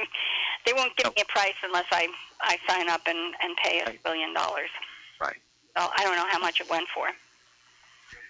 anyway, uh, so so we let people know about what the shows are going to be, and then usually, if we're both home on Wednesday evenings, we'll sit down and do r- tracks, meaning we'll we'll do all the talking that we need to do and put them in files. So do you, Uh, you, do you guys time out the show that way you know how much time to to uh, to put, uh, do intros and outros for? No, well, I can look at the shows on the computer, and it'll tell me what ti how how long it is. Okay. So are you saying that your shows are a compilation of the tracks that you lay down at different times? Usually on Wednesday, and then and usually Thursday or Friday, I'll go through and and I'll put everything together. Well, how cool is that? by by Thursday usually, and then Friday morning, um, either before work or maybe afterwards, I'll upload it. Yeah. You know, and uh, and it's done. I have a question for you. Yeah. What are your favorite top five shows? Oh man, I wish you wouldn't ask me that. Well, this was Walton's question, and then I'm going Yeah, to ask you That's a about. stupid question. Uh, I have a lot of favorites, and that's the problem. We talked about voices one night, did we not? Oh, Walden and Uh, I. I've heard voices. I, I've been accused of hearing voices, but I don't think I ever talked about voices. These are not the the hearing and talking voices, but Oh, they're not. we we were talking about old time radio voices, and I put Elliot Lewis and John Daner at the top Oh. of my list. Okay. because I think, I mean, to my ears and their performances and flexibility in changing roles and doing such a fabulous job. I mean, Remley to Philip Carney in Voyage of the Scarlet Queen, and uh, to hear John Daner still in two westerns and go from Have Gun Will Travel to Frontier Gentlemen. I, I just think they were they were staggering. In the Mm-hmm. Uh, in the voice I would- department, who are your top two? top two. Uh, top one of the top two would be uh, definitely would be Elliot Lewis. It would be. It would be. Um, Virginia Gregg would be up there. Jeanette Nolan would be up there. Um, I, I don't think Lorene Tuttle would be. Not that she's not a wonderful actress, but uh, I'm, if you're talking about voices where they can do a variety of things, um, she- she wasn't one-dimensional, but she didn't have the flexibility to do the kinds of voices that, say, Virginia Gregg did. Yeah, I would not consider Lorraine Tuttle a character actress. She was No, I definitely wouldn't either. a, she was wouldn't definitely a leading lady, uh, you know, opposite the co-star actress. You know, somebody that kind of But, and, structure. and Mercedes McCambridge, I wouldn't consider her a character actress either. Interesting. Yeah. Okay. Um, Okay. I mean, she played a lot of characters, but Jeanette Nolan, I would. Uh huh. Okay, Gannett Nolan, eh, Gannett Nolan and Virginia Gregg. I c there could be times when I don't know it's them right away. Mm-hmm. Yeah. Um, I have a t- tough time sometimes figuring out Vic Perrin some of- some of the uh, gu- some of the Gunsmoke casts Yeah. when they get in there. I haven't sat there and really to, to break them all down to figure out okay this one is this and this one is that. Yeah, I- I'm- and I knew Vic Yeah, I know you did. acting class from him at one time, so I got to know him pretty well. I trumped on you when I said John Daner and I kept talking and you were going to say something. And by the way, I appreciate so much the two interviews that you sent me with Elliot Lewis and John Daner. Oh. I know. Well, now I know why you wanted them because they're your two of your favorites. They're my two favorite people, or my two favorite voices, and of course Elliot Lewis was so multidimensional that Yeah. he he.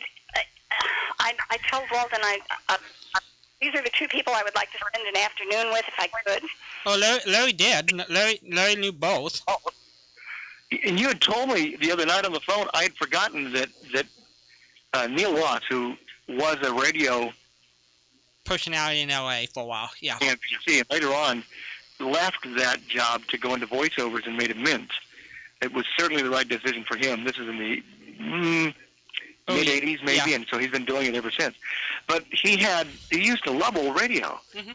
uh, and so he frequently had people on his show. He had Vic Perrin, um, and he had John Daner, and and I guess we must have called in when he had John Daner. Yeah.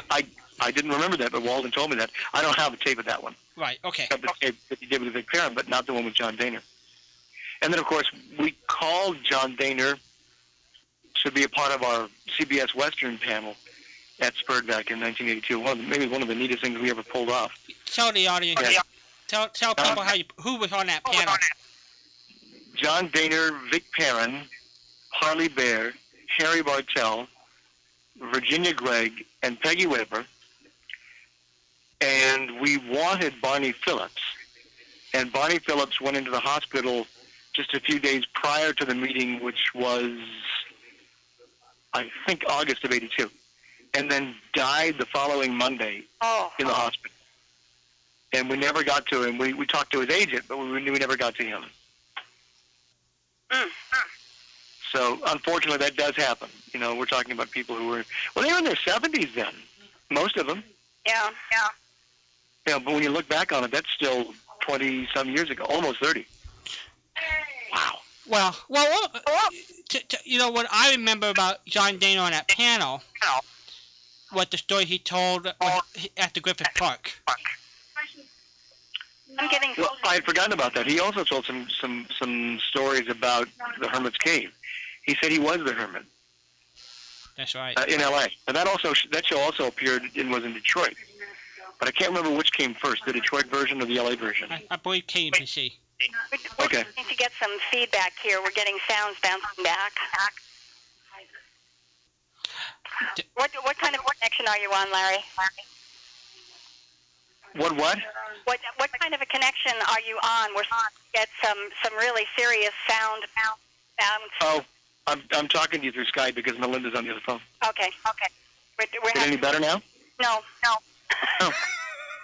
I should then I should hang up and let you go to somebody else that can talk to you. Maybe that because it it really is some. sa- I just I with my headset and we're it, it's just some some artifact sound that keeps bouncing back.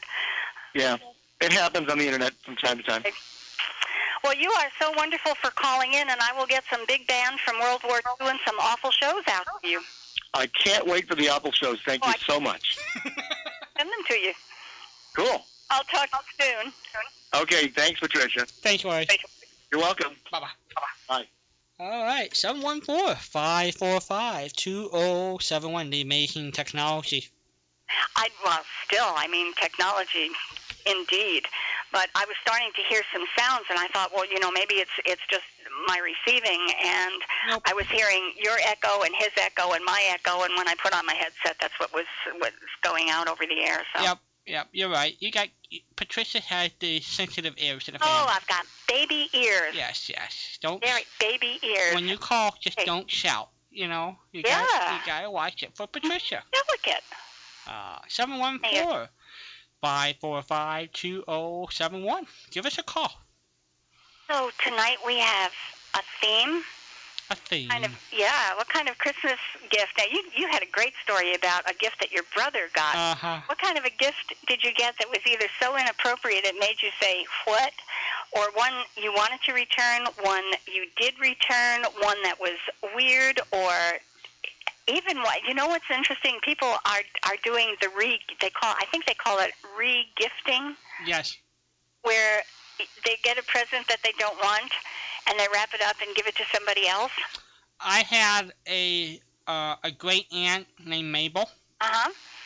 Mabel quite a hoot. Mabel uh, husband.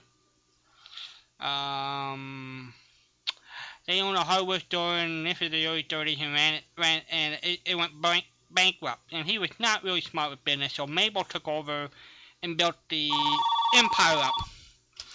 And she was known to re-gift Christmas cards.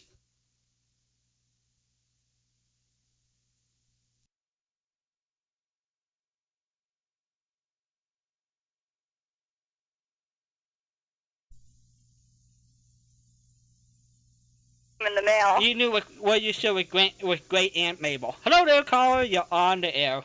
Well, you got some real interesting calls tonight. I know. Hello. I can tell that either both of you took a nap or one of you took a nap because you guys sound like you're on all cylinders. Well, I, I didn't I didn't wake up until 11:30, so that means Patricia's gonna be staying up all night, which she does anyway. My gosh. But you guys sound really wide awake though tonight. What do you think, You know what? Patricia? Are you awake? No. No. I'm only. I know for I'm pretending. Yeah. because I know for Patricia it's about like already midnight almost. I know. Well, you know, after she drank 13 cups of coffee in the next two hours, she'll be fine. Maybe that's it. Uh, Lino, I, I I tell you, um, let's see, uh, old time radio girls' voices. I think if if 30 years from now I listen to an old radio show and I hear um, a familiar female voice, uh, that's Patricia. I know. She does have the adorable voice. Yeah, I I remember Patricia. And I, said, I remember Patricia when she was in her 70s, and but she still sounds pretty cool, you know. and talking about people who I didn't realize that Rosario died at age 107. Yes. She was still performing in, into 105, 106 years old. I tried to get her on the show, but her hearing was pretty much gone, so we couldn't do a telephone. If we could have done it in person, we could have still had her. Well, I I they have her playing something on YouTube, and she was 105. And my God. She was still doing concerts and things that people could go see. And I have a great oh, I and I know where it is. Um, Patricia has a copy of this. The Golden Age of Radio interview, Dick Berto and Ed Corcoran. I think it's episode number twelve. They went over the Rosaria house and she played the organ and piano and all the great radio theme music and shows live for them wow. for the whole hour. And so uh, it's one of my favorite of their shows. So if you're looking for something with Rosario in great high fidelity sound, that that is the show. Uh, How did you get it? Because I ran- ran the series, the webmaster sent me the whole CD, so I've been running on the on the weekend over the years. I think I have that series. Do I? You do, you do, you do, I do. you do. What series did I promise Ron? I'm going to have to open your envelope now. Hey, let's see. I, I'll tell you what. Let's see. You sent me. Let's see, let's see. Uh, Send me, Port, um, Port to call, Noah, Noah, Nona to nowhere. No. Um, That's Sir, send me this. No, no, this. My Take other- a short. I was only uh, on the West Coast. Uh, what was his name? Walden. what, Uh, I only played in the West Coast. Uh, uh, what organist? no, no. Detective show. Detect. Oh, uh, the Witchworth. Oh, uh, stand by for crime. De- stand by for crime. Yes. There you go. Your, What? that one's in your envelope. And yeah, that's the one. And then You- a whisperer. Yeah, the Witchworth. And and Um. and and one more. And now, where are they now? Who are they now? Where are they now? Well, whatever became of. Whatever it came up. It's a pretty fat envelope. Walden and Patricia. Yeah. I know she's not gonna be able to get it out of the apartment. It's too big. And I and I'm sending you, Patricia, some goodies too. Um, I, my, you ever heard of the program Philco Wall of oh, no, Wall- Philco Hall of Fame show? Philco Hall of Fame. I came across a Philco show. I can look. No, but no, but that's what I'm sending you. Oh, you're sending me. No, I don't have You it. ever heard of that, Walden? Yep. I it's, uh, there were two different versions. There was like an all-star show where they took famous uh, events and of, of radio and broadcast them, or famous radio personality, and then Paul Whiteman also had the Phil Cole show starting in 40, 45. Big fan, right? Yeah. Yeah, you're right. That's what I'm sending her. And also, th- a a weird oh, show. Um, It might not be to your liking, but it should be quite interesting. Uh, you know, Babe Ruth had some shows sponsored by the Navy. Yeah. Yeah. Yes, and he, you know, he did a reasonably good job. Um, You know, he even had a quiz show. Babe Ruth had a quiz show. I don't think we have any recordings of it, but he he had a quiz show for kids. yeah, someone sent Patricia some of the Babe Ruth stuff, Navy shows. And there's Yeah, there's some you- pretty good stories on it. Yeah. Um, I, I I don't know if they're true stories though. I don't think so, right? You know, I don't think there were true stories, right? It's hard to Well, tell I some don't think so. of these things. Joe DiMaggio had a show. yeah, he had a show. Joe, I haven't heard it yet. And then Johnny Lujak, the quarterback for Notre Dame, had a show. He- And Ca- I think Casey Stengel had a show. I would not be surprised. Who had a show? Casey. Let me see what I've got here. No, Johnny Lujak had a good show. Yep. Show was pretty good. And Rice. I've got Grantland Rice. The, Oh, the- yeah, the right. sports writer. Yeah. I eat that all the time. this, is- this is Goes well. It's a good start. What? what I got in the sports department here, because I oh, I'm talking about um familiar voices. Um, you know who, whose voice you'll always recognize? Um, Bill Conrad. yes. Oh, he is so recognizable, even when he tried not to be. Yes. Uh, Bill Conrad and oh, you guys mentioned his name too. Um, the one that always played uh, on Jack Benny show. Um, Elliot Oh, Lewis. you know, uh, and he played. Um, Frank. I Maybe. can, you can always recognize Frank Lovejoy. Frank no, Lovejoy. no, Uh-huh. not Frank Lovejoy. Um, Another one, Nelson, Nelson. Frank Nelson. Frank Nelson. No, yeah, Ron. He when he was in his comedic role, you would recognize his voice, but when he was in a serious role, you'd never know it was him. He was a detective. Um, that's the, you know when um, uh, what's his name on his show uh, that um, Jack Webb played. Um, Back for Hire, yeah, no, that one. uh, Jeff Reagan. Yeah, there you go. I. Uh huh. Yeah, he he he played a In the in the sports department, we've got Leo DeRocher had a show. Leo. That's right. Frank Lou DeRocher. Izzy Dean, Oh my. so- Okay. Ron Drysdale, I did not know Don had one. Okay. The Adventures of Babe Ruth, Yep. Bill Stern, of course. Those And things. I don't know, Tops in Sports. I don't know what that show is, but I've got it. Hmm. Why would I have it and not know what it is? You haven't listened to it yet. I guess. I mean, this is really on the top of my list to listen to sports shows, you know. Oh, I know. Which which Babe Ruth do you have? Um, it says The Adventures of Babe Ruth, but I don't have very many, Ron. Well, I'll send you what I got. He, I, you can- I I gotta check what my title is. Yeah. It is very. You should. Cool. Yeah, I'll actually put it in the middle of something next week. But but um, yeah. Um, what else? Well, I guess that's it. I have um, My favorite. well, about returning gifts or or sending a gift that somebody gave to somebody else. I've never Oh, done yeah. that before. You did what? You know, somebody gives you a gift and you wrap Mm-hmm. it up and send it to somebody else. Yes. What happened? I never did that. You never did that. You know what has happened to some people is that they give it to another person who doesn't like it, who gives it to another person, and it comes full circle. Yeah, but sure. I Remember, Fred McGee and Molly and Doc Gamble did that to each other one time. They kept passing the same gift Yeah. forth because neither one of them knew what it was. So what is etiquette? Now, you know, occasionally we've all gotten gifts Uh huh. that's really we don't really see us keeping. Uh huh. What is the uh, correct when the, the correct way to handle a gift? When do you actually put throw away in the trash? Oh goodness, never, Never. Okay. never. I might not ever use it, but I would find a home for it, even if it went to Goodwill. Okay. Was it Jack Benny? He said, uh, "What did you want to make sure that you have on the gift? You make sure you have a price tag or something." Oh yeah. Yeah, yeah, he wanted to change the price tag to- for Don Wilson. You know, put another dollar on there.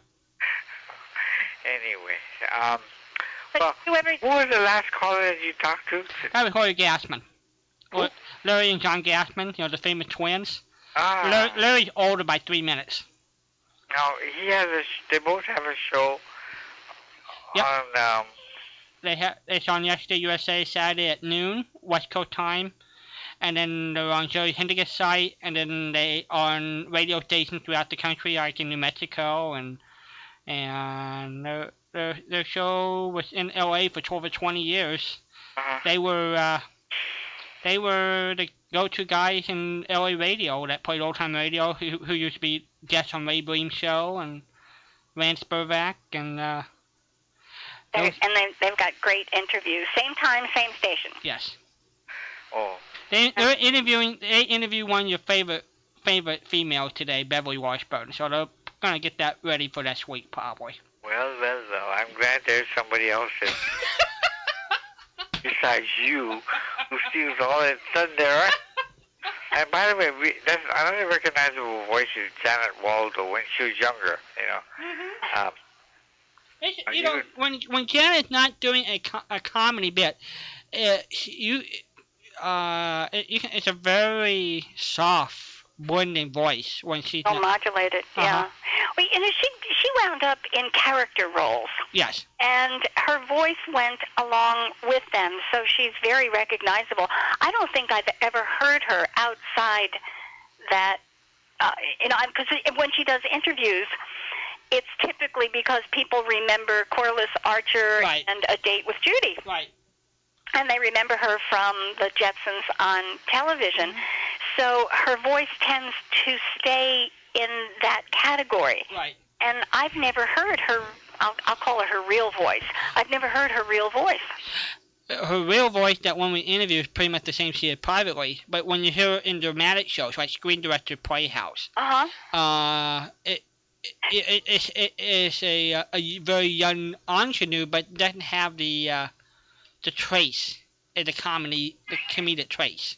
So what we before I hang up, you know what show I read? I, I when I was younger, I enjoyed it, but I don't enjoy listening to it now, and that much. And that's the shadow. Um, I don't know. There's something about the shadow. I, I just, I don't. I just don't get turned on. I don't. I didn't like the Orson Welles shadow. oh I Um, didn't either. I didn't like that at all. I, I, uh, I, I like. I thought it was, ve- I thought the storyline was very dark too, to be honest with you, Uh, during the Orson Welles period. Yeah. uh, then who who I took don't who went after no- Orson Welles? Um, B- Bill Johnston, No, he wasn't too bad, but then the last one was, Brett Morrison. yeah. He was. I, ca- I guess because I grew up with Brett Morrison, I was, you know, in my prime young years, and uh, I like his shadows the best. I didn't But- grow up with any of them, Ron, and I think Brett Morrison is the best. Yeah, But I don't really care for the shadow. And yet, I know that there are so many people. I mean, how many. Ep- I mean, they wrote books on the shadow Yep. and everything else. I mean, so many people love the shadow. I just, I just could never get turned on. By I, it. I think Martin feels if the history, the the legend and the lore of it is almost bigger than the show itself Yeah. because it is camp. You know, Uh, You know, it's it's one of those things where people remember Fibber McGee's closet, whether they like the show or not. hmm and they remember the the um, weeds of crime, their bitter fruit, uh, the shadow knows. They remember that, and they remember Hio Silver. They remember those taglines that belong to those shows, and that made them famous and memorable. Probably. Whether they You're like, Now, I I gotta admit, when I was, I did like Inner Sanctum Mystery. I, I maybe not. Let's see, Raymond, the other one after Raymond. Raymond Edward Johnson originally did it, Yeah. and Uh, then Paul McGrath took over. yeah. But uh, no, but th th those those was a concept. He Hyman Brown sold that show because of the the concept of the host and the squeaking door. It, the stories are not memorable. You know, I sort of sort I sort of feel the same way about Lights Out. I think Lights Out, I think um, for- it has this great reputation of being a show, but you sit down and listen to a lot of them. I don't know if they necessarily holds up. yeah, but that's another one with lights Out. out. People remember that. See, certain lights out, certain lights out shows were very good. hmm Very scary too. Well, Ah. Uh, you know, I don't know if you ever heard, I don't know if I ever played the interview part where Art Cholber talked about his very first Lights Out script. Oh gosh. And it's, it's a heartbreaker uh, because he decided to write a script about a, s- a funeral where they're burying a 16 year old girl. And the family's there, and her boyfriend's there.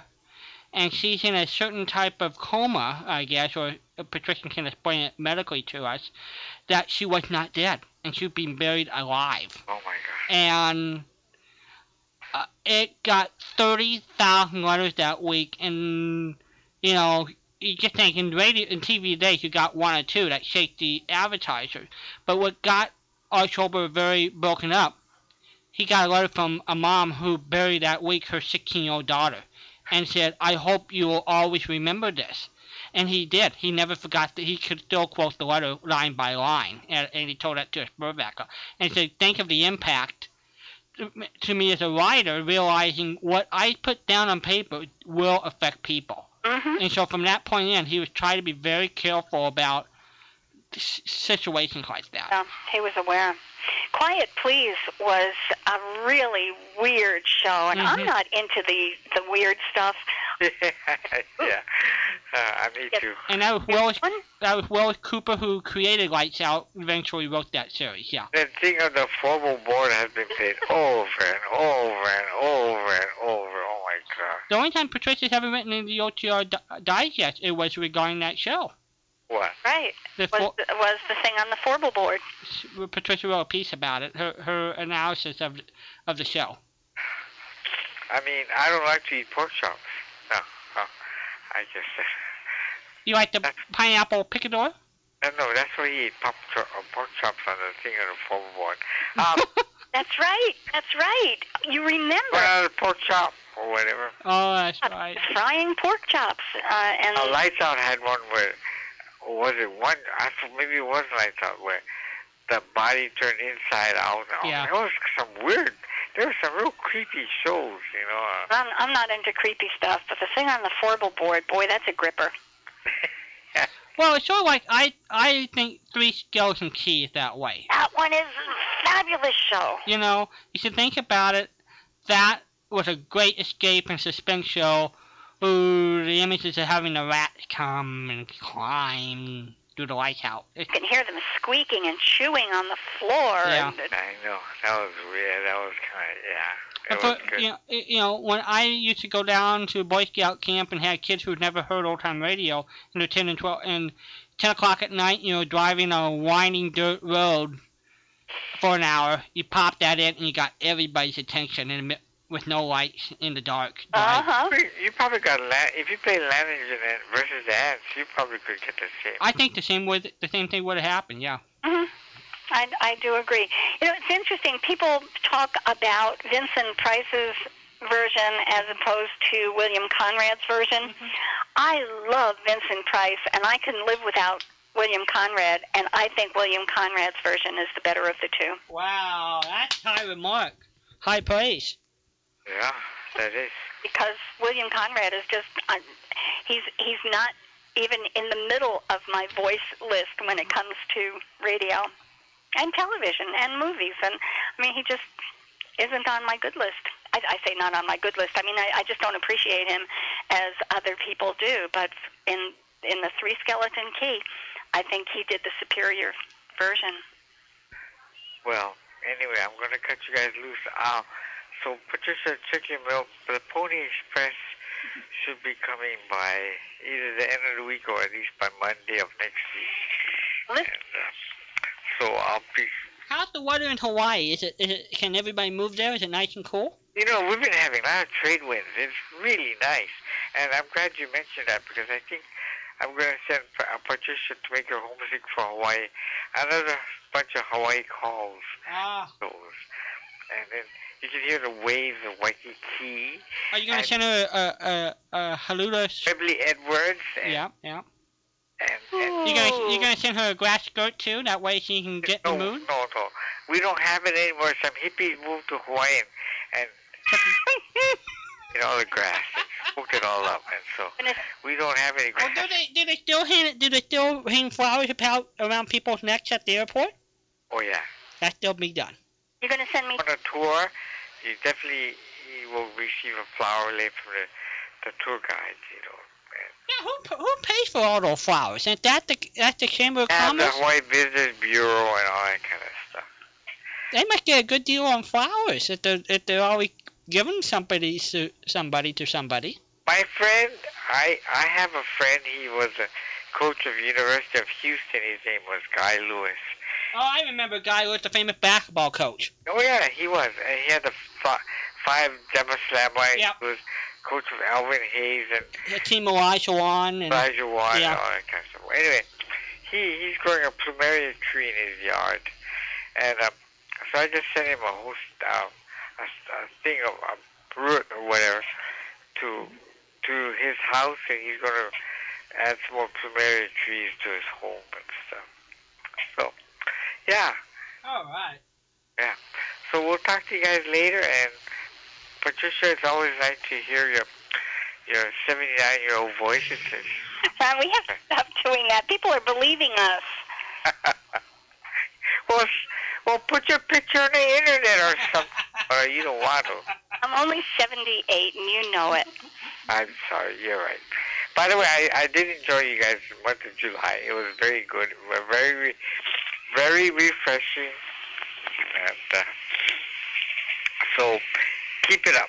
And and we'll- and Christmas Eve, um, I I promise you we'll have a good show because it's going to be Saturday night, Ah, and we'll make sure we have some fun things happen. cool. You can help?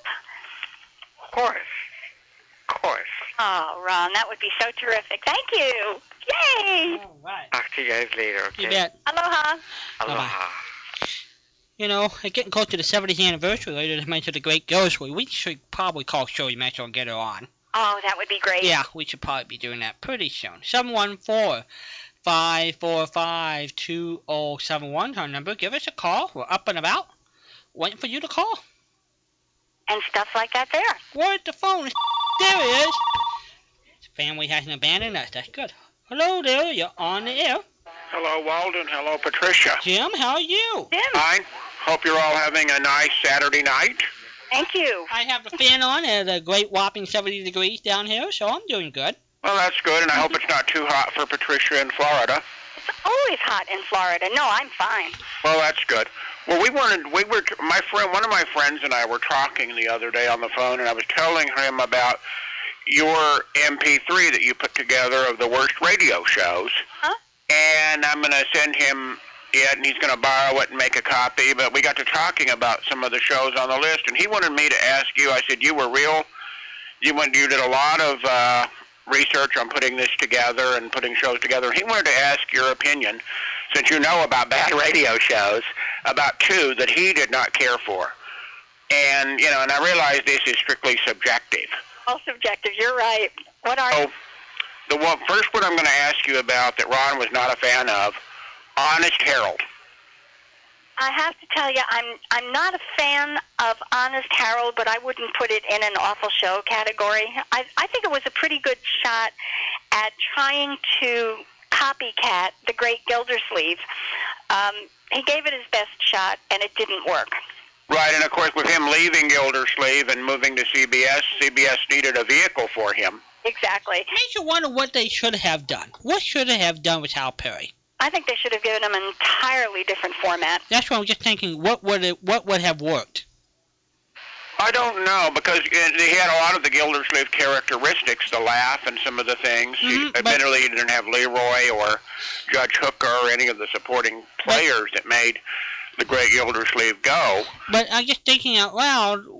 Okay, you know, he if you don't, I mean, if you left the Gildersleeve and if Patricia, Po- he probably should have had a whole new vehicle. What it should have been, it been, it been, as It I- should not have been the voice uh, of Gildersleeve. He should have reverted back to a normal voice. He should have abandoned the laugh um, and and a comedy role. Gosh, I I just really don't know. A family situation didn't fit Hal Perry. Well, it only, of course, and I, I guess that's obvious from its history because it only lasted one season. Yeah. makes you, I mean, here CBS spent the money on him, and you know they they, they thought they could take the Gildersleeve show, and they just wound up with Hal. Yeah. Makes you wonder what they could have done. you know, he was the Planet Man of of comedy. You know, Planet Man was a poor imitation of Flash Gordon. Mhm. And I think Harold Perry, Honest Harold, turned out to be a poor imitation. It, it just tried to borrow too much from an established show. Well, if you think about it, that that show, Gildas, we is one of those shows. I think the writing was important because, and also you had a great character actors. If you think about it, they changed out Marjorie several times. They changed out the lead several times. It still was successful. That means probably it was, they were fortunate to always have Walter Tetley play Leroy. I don't know if they ever had anybody Yeah, he was replace. the glue.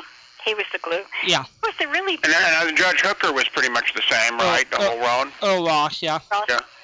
And Peavy, if was, did someone ch- didn't they change Peavy at the end, or he, did did uh, P- LeGrand play him the whole? I think he did, but eventually he bowed out. He couldn't do it. Uh, he used to come to his house to record it. Actually, there were two different Floyd the Barber. Do you guys know who the first one was? Oh, no, one was one of them was Arthur Q. Bryan. Right, but who who who did Arthur Q replace? I don't know. do not know. Mel Blanc. Really? Yes. And of course, Ken Christie was the chief. Right. And But- uh, But you think I think the Ghostly Show of the character actors, it had one of the finest cast available, and I think the cast and the writing kept that thing afloat. So all the changes that went through the different personnel, it still survived. I still find it just uncanny to me how similar Willard, how Perry and Willard Waterman sounded in the role. I agree. When I first started listening to old time radio, I was astounded after having listened to the Great Gildersleeve in so many different uh, different times. You know, the the the shows that were recorded at different times. I had no idea that there was that there were two different people playing that character. They were seamless. So I I don't think you can count the change over from Hal Perry to Willard Waterman as a show surviving that change because they simply the character stayed the same. It was just voiced by a different person. Um, with Marjorie, I think it was different. Yeah. They were clearly different people, but with Hal and Willard Waterman, I it, there just was so little difference in the two of them that it was barely perceptible that they even changed actors. Well, that, so so that's your opinion on Honest Harold. It was it wouldn't make your worst list, but it wasn't one of your favorites. certainly wouldn't be in the middle either. Okay. Okay, the other one he, he thought he's pretty sure, at least, and he ranks it as one of the worst sitcoms. But I realize a lot of people might like the show. And he was not also he was not a fan of Meet Millie. I have to tell you, I never listened to the show. I listened to a part of it. It's one that um, Ron in Hawaii wanted, and I acquired some uh, for him, but I never listened to it. Have you ever he- heard it? A couple of times. It was, you know, it was it was a Maisie type of character. You know, she was, you know, the the secretary trying to get the boss's daughter was basically the show. Two actresses played her. Audrey Totter played her, and then uh, the uh, then later the actress who played her on television, Elena Marugo, also played her on radio. Well, I I just cannot sit through a Maisie. Yeah. So if that's any indication of what would happen with Meet Millie, I don't know. I, I think Is it because of the voice, the Ann Southern voice? Southern, yeah. Yeah. Yeah, she's got a very hard voice for me to listen to. Um, Well, yeah.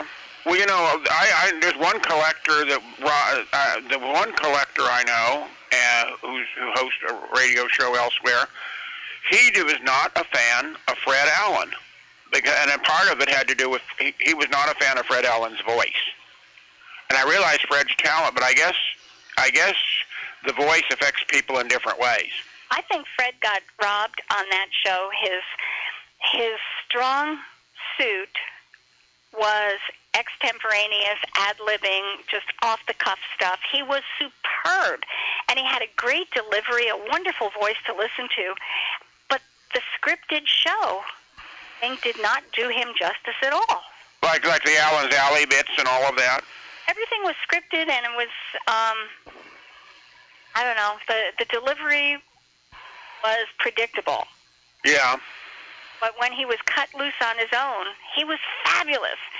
Did you ever come across him on any of the information please shows? Well, I think I've Walden's played a couple of those.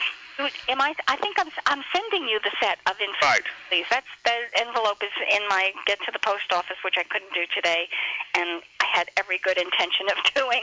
But there are several with Fred Allen as a guest in there, and they are such great shows. He makes some great shows, and shows off what he could do when he was just let loose by himself.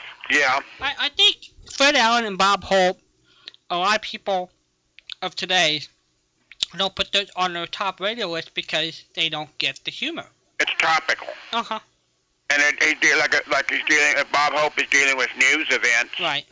or things, political things that were going on at the time, and a lot of people who may not read history or follow those events, it probably just doesn't get to them. Yeah. And I think Fred Allen's the same way. Fred Allen had a lot of topical. You're right. His delivery was flat, though. When uh, it it was it was like he was reading his lines, which of course is what he was doing. Well, you know, and when you think, well, he had some good writers, you know, who wrote for him, and among them, one of his writers, you know, was Herman Woke in the 30s. Well, that's that's top notch. Yeah. Well, and Fred, d- Fred did most of his writing too in the early days. Um, and also that's probably why he probably the stress he didn't. You know, he stopped radio for about 18 months. Yeah, He he, had was a ill, heart- wasn't he? He had a heart condition. Like in 43 and Right. 54. And I imagine as you as you look at the title of his book, it's sort of a sad book, The Treadmill to Oblivion. They basically thought Harry worked in radio for 17 years, and what the end result is basically for a comedian for a com- com- it's just getting material out for the week, and then it's gone. Well, I think his, da- his downfall on radio was sad because when you think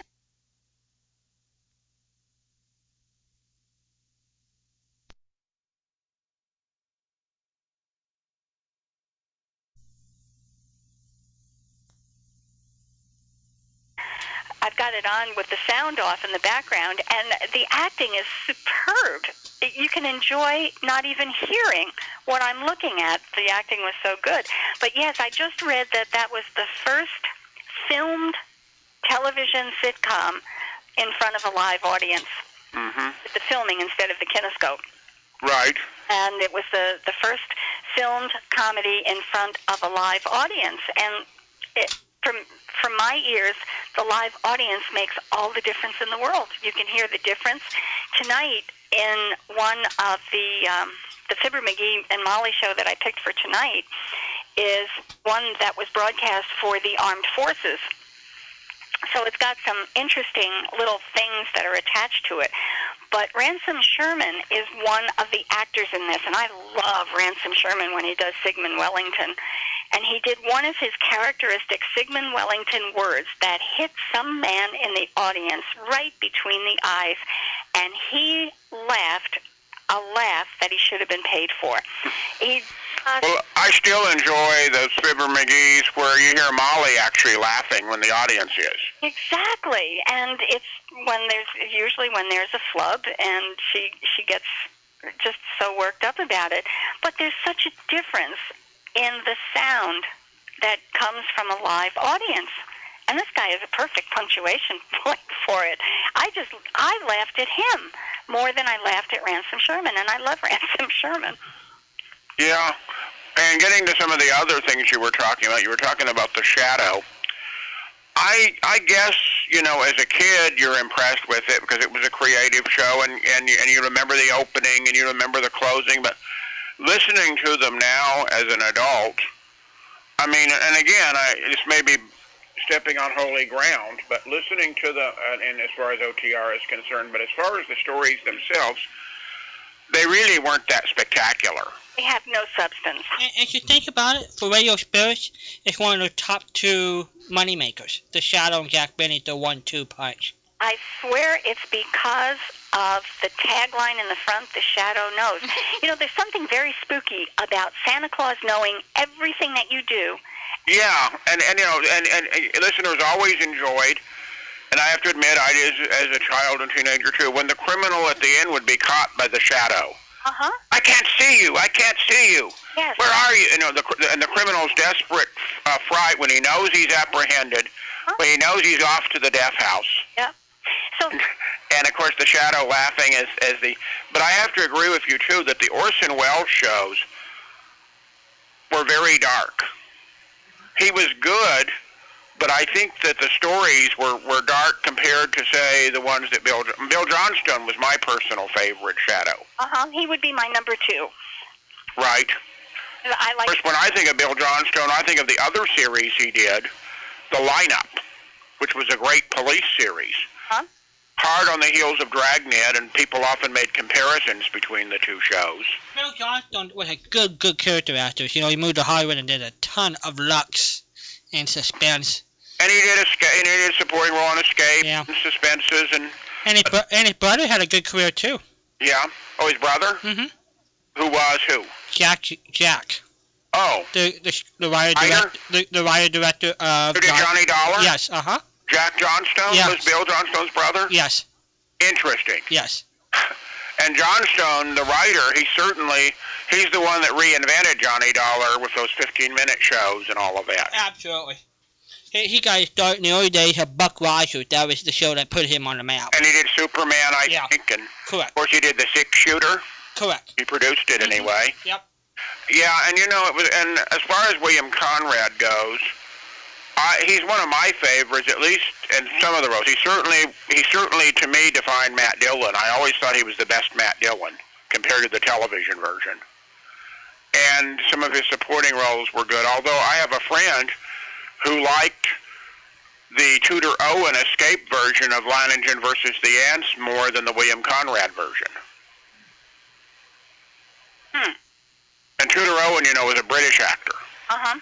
And if you hear the Tudor Owen version of Leiningen versus the Ants, I guess there is a difference in, in the way the role was, was, was portrayed. Yeah. I know you said you were not a fan of the Tom Conway Sherlock Holmes shows, right? Oh right. Oh right. What did I do wrong? did you like the uh, the ones with uh, the ones that Mutual did with uh, let's see who was his name?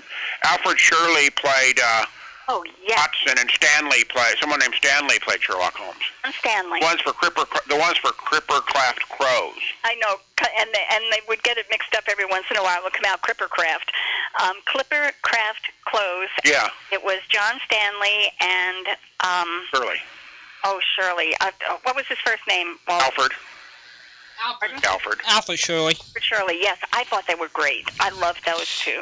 You know, right in the 70s, I grew up, uh 'cause if you remember, Jim, in the early days, we only had one ra- rap on a booth show. Right, the one about the Bruce Partington. Right. That was the only one for many years until the late 80s, until Aldi showed up. Right. And what I grew up with is Sir John Goodgid and Sir Ralph Richardson. The, uh, the They were BBC. pretty good. They I were, thought. and I, I, I, cause, 'cause the first exposure I had, uh, I have a soft spot to that. I do agree with you. It's it's disappointing that every OTR compilation that you get. I mean, I'm not. I don't mean yours, Patricia, but I mean like commercial OTR compilations. It seems like everyone includes the thing on the Fulber board. I'm not saying that it was a bad script, but if you're going to promote Quiet Please, you'd think you would promote. They could find. What, of course, for years that was the only episode available. I think when it first Really, came out. I didn't know that. I did not know that. No, there there are many others that are far superior to the Forble board, but there are so many sub stories going on in the Forble board that it's a a creative a, a good piece of creative work. Mm-hmm. And I, Well, it was good. Don't get me wrong, but it just seems to be in every compilation. and I think it was Don Atkin that discovered that went back to uh, um, the widow, a house to help pick him up. Uh, Ernest Chappell's widow had the collection. Ernest Chappell was so fond of the series, but a lot of the, the recordings weren't always the best. That's part of the reason why we don't have them in great sound. Well, and, I, and again, I think we maybe mentioned this before year, months ago. Uh, there's a couple of shows that I always thought another series, which one can debate, where the opening is far better remembered than the stories, was Grand Central Station. Grand Central Station. I mean, that opening is so memorable. And that's another Hyman Brown production. So you I- think Hy- Hyman Brown had always good openings. You should think about it. From Inner Sanctum to Grand Central State he- to the CBS Mystery Theater, he he he spent a lot of time making sure that he was happy with the opening. There's no doubt about that. I remember one of your, your, your the talk show hosts we that many of us used to listen to in LA occasionally, Ira Festel pointed out one night though that one historical uh, myth, and that was about Grand Central Station. Steam trains never ran through Grand Central Station. We talked about that one night. Yeah. It was diesel trains. Mhm. But of course, you couldn't very do you couldn't do good sound effects with a diesel train. Right. Now, I went back and I, I tried to find some information about that, and this is from memory. I'll have to go back and look at it again. But I re, it, I believe what I read was that for a couple of um, trips, for a couple of trips through Grand Central Station, in the very, very beginning, they actually did have a couple of steam engines come through. Hmm. Well, I just been, but that's what I heard from Ira anyway. I, I, I don't know if that's true or not true, but Jim, you know everything on the internet is true. oh yes, yes. yes. But the but the stories, although I will admit the Christmas story was a great one. We all agree there, I think, don't you? Tell me about the Christmas story. The Christmas story on Grand Central Station Tell me about it. was a good one. But it, no, I mean, I don't remember it. Oh, that's the one about the ambulance driver. Oh. Uh, and he meets Mr. Mason. Uh huh. Uh huh. And then yes, and Mr. Mason's wife. Yes. Yes. I don't. That, that was a good story, I thought. You know, a lot of people pick that one as a really top-notch must-play at Christmas time, and I didn't like it. Okay. Uh, yeah, And I I can tell you because I thought it was so hokey and it just dragged on and on and on and you knew what was coming and you knew what had happened and it just didn't hold my interest. Let me ask you: th- Does it help in in your evaluation of programs? Does being a writer help a lot in evaluating whether a story is good or not? Because you know you, you probably read a lot of things in order to write about things. You read a lot and you listen a lot. Does does being a writer help a lot in determining whether you think a story is good or not? No, it hurts a lot. It hurts a lot. It hurts a lot because I um, I'm hypersensitive to word usage and I'm hypersensitive to um, correct grammar, you know, and it it can actually wreck a good story for me. And is a lot of times listening to radio drama difficult in the sense of, gra- of the, the grammar used sometimes by characters? Um, not uh, no, no, because the the grammar in radio is far far superior to what I get on television. So, uh, what for radio, Patricia? What show has word usage that drives you nuts? That drives me nuts. Uh huh. That you would that you, that you would just turn off. Oh gosh, I wish you had asked me about great. Bad. Let me think. I'll have you two. You two go ahead and talk, and I'll I'll have to think about that for a second.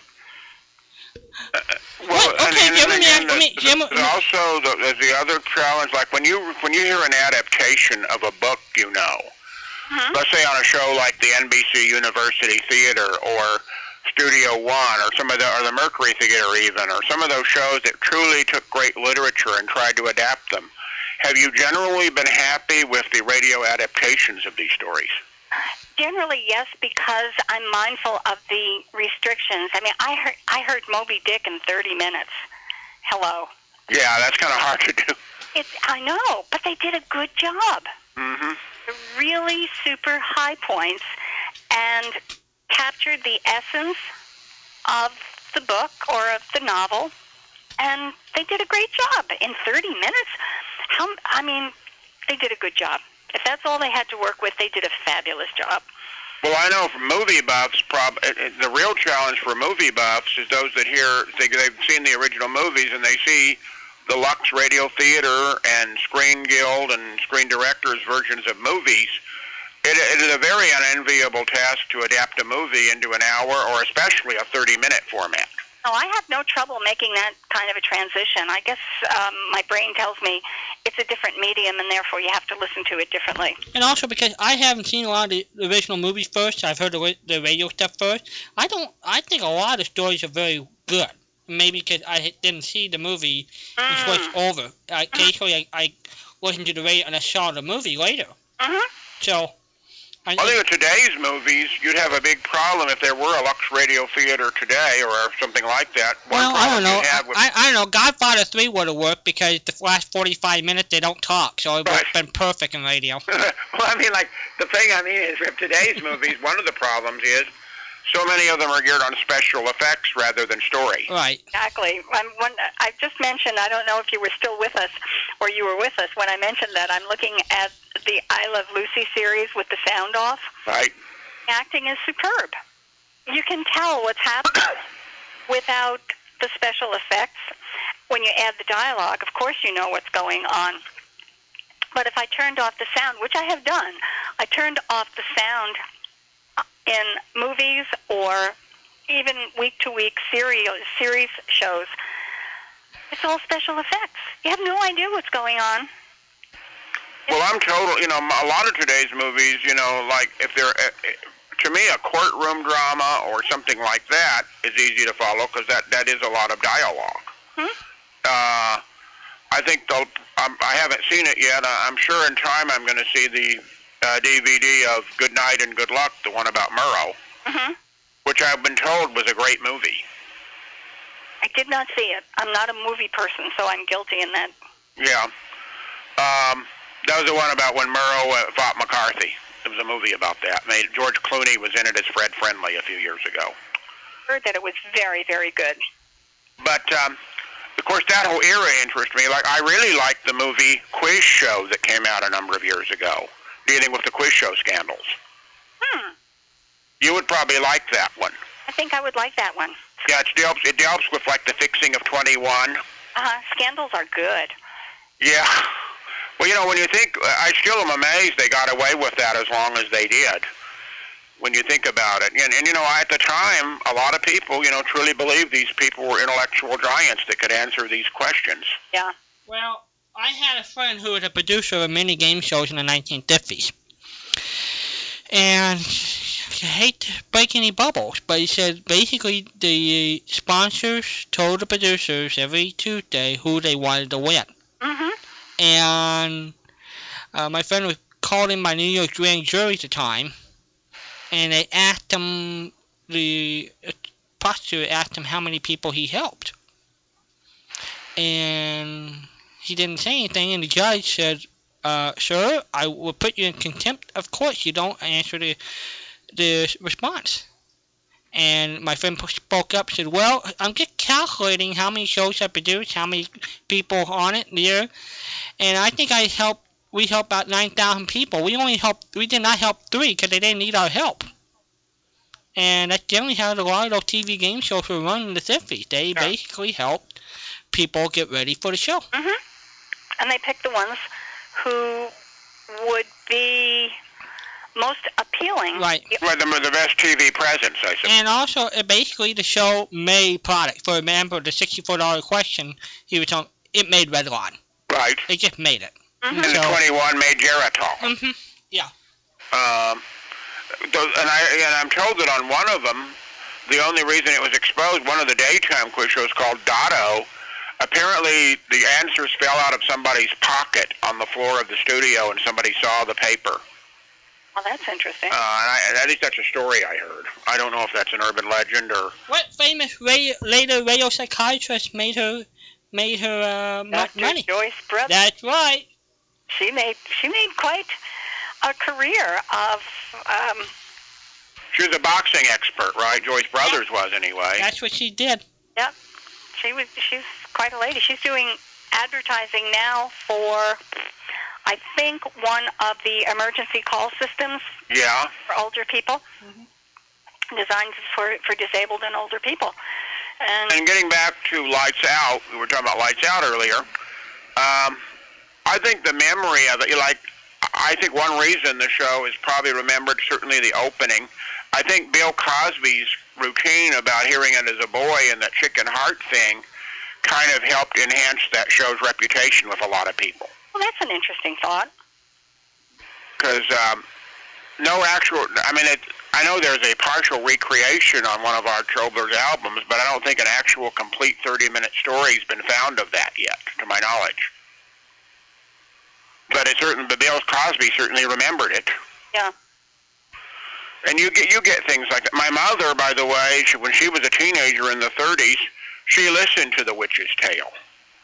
And she said she and her cousin used to li- sit in their bedroom at night with the lights out and listening to the witch's tale. And it was and she said sh- the shivers just ran up her spine. And I guess for the 30s, I suppose it was scary. Mm-hmm. And that, that's what we touched on earlier that as a front runner, as a first timer, and listening to it in the dark, sure. I mean, it wasn't. It didn't match. Like it's kind of like. and I'll I'll give you an example of that too. My I played a tape once. My my mom wanted some radio to hear one night. She's going. We're going in through the box looking for tapes for something for her to listen to, and we ran across the 1930s police show called Police Headquarters, a syndicated show Uh-huh. about 1934. She listened to that thing and just it just grossed her. out. She said, "This is awful stuff." I mean, it, was, it wasn't up to Dragnet or Lineup or Gangbusters or any of those. And of course, the thing about police headquarters that bugged her the most, just like one of your other callers, it may have been Kurt was talking earlier, the long music bridge on police headquarters before the story started, mm-hmm. which was of course common in the 30s. And that's another thing I encountered when I made the cinnamon bear for one of my my my former uh, landlord's daughter, who was about seven or eight, we made her a copy of the Cinnamon Bear to listen to. She hated the music. That that sort of hated her liking the story were those long music bridges. You know, b- before the story began. Yeah, that's where the local advertising got. Right. And I tried to explain that to her, why they put that music in. And sometimes the explanation makes it more complicated than than what she said, Well why isn't there a commercial then? And I said and I, it was hard to explain to her about syndication and local uh, announcers reading it and these were taken. In other words, sometimes the explanation is harder than just the facts Yeah. to a child. Um, you know, the, the the simplest way to do it is that if everybody was allowed to put in their own advertising in different markets, and this is the way they got the show. Right. Well, you know, and you know, my I'm making a we're, we're sending a copy to a friend of mine who is going to be eight years old this. She's eight years old this year, and we're hoping to send her the cinnamon bear for Christmas. And I'm debating should I try to make a copy and just cut out the music, or just send her send her the copy on CDs, just with just say that's the way it originally sounded, and just leave it at that. This is the way it. ori- Um, my vote is this is the way it originally sounded, and just leave it like that, because so many of the shows that we get, I feel robbed, and I know other people do as well. When the openings are cut, when the commercials are cut, there are just pieces snipped out all over the place, and what you wind up with is not the original show. That bothers me. Uh, That's what I found with a lot of your internet or a lot of your MP3s you get from various internet sources. Uh, a lot of times they are cut short. Sometimes the openings are cut short. You you really have to be select. I mean, And some sites are better than others. I'm happy if all of yours, by the way, Patricia, very much. But many sites don't do a good job of, of, of putting the shows together. They're out of order, or they're what you'll get a lot of times. You'll get shows that are maybe repeated twice Mm-hmm. on some MP3 copies. Um, I picked that up in a lot of series where uh, they'll they'll be given a different name, Yeah. and it happens to be the whim of the person who's copying. Walden and I talk about this occasionally, where a person will look at a show and say, "Well, that's a dumb title," and change it. Yeah. It do- It might have been a dumb title, but it's the one that was on the Uh, my biggest challenge on that is on Gunsmoke. The very first episode is, of course, Billy the Kid. But you hate to kind of say Billy the Kid for one who's never heard the show because that gives the whole plot away. Yes. And I I tell you, the worst one for that is Mr. President. So many catalogs list the stories by the name of the president, which of course defeats the whole purpose of the show. Uh-huh. So I've often decided when I do my Mr. Presidents for people is maybe try to make up my own title for, like, wh- say the first one had to do with a coal strike. And maybe I could call it something like Action in a Coal Strike or uh, Saving, let's see, something like maybe. Uh, uh, the second, the second one had to do with a president needing surgery, the secret illness, or something like that. Because I don't want to give the titles because that defeats the show. but there's no. I don't think there's really been a good Mr. President log with the actual script titles because I'm sure the script titles didn't have the president's name. I don't know. Walden, are you still there or are you out making a sandwich? I am here. I'm all ears. Do you feel that way, Walden, about titling Mr. President? I, you know, I'm able to title them that way and get someone growth in the story. Um, that I, I don't. It doesn't bother me. My preference is to know ahead of time who they're talking about. Otherwise, it doesn't mean a thing to me. Mm-hmm. Even if even if even if listeners were asked to try to guess and all of that on the show. I hate guessing games. Well, uh, Edward Arnold did say once in an interview, basically they're all Edward Arnold. He said that in an interview once. They are all Edward Arnold, and I, I just ask me if I like Mr. President. Do you like it? I hate that show. You really do? I really hate that show, and it would be so much nicer for me, and I would like it. I truly would like the show if I knew ahead of time who they were talking about. Otherwise, it doesn't mean anything Then, to me. then I, I guess Patricia, you should look at the log and see see the name of the president, and that way you can enjoy the show. I would enjoy the show if I wanted to take the trouble to do that. Oh. But as the stories themselves, do you find the stories pretty good generally, or is it just the performance, or is it just the- not knowing who the president is, basically?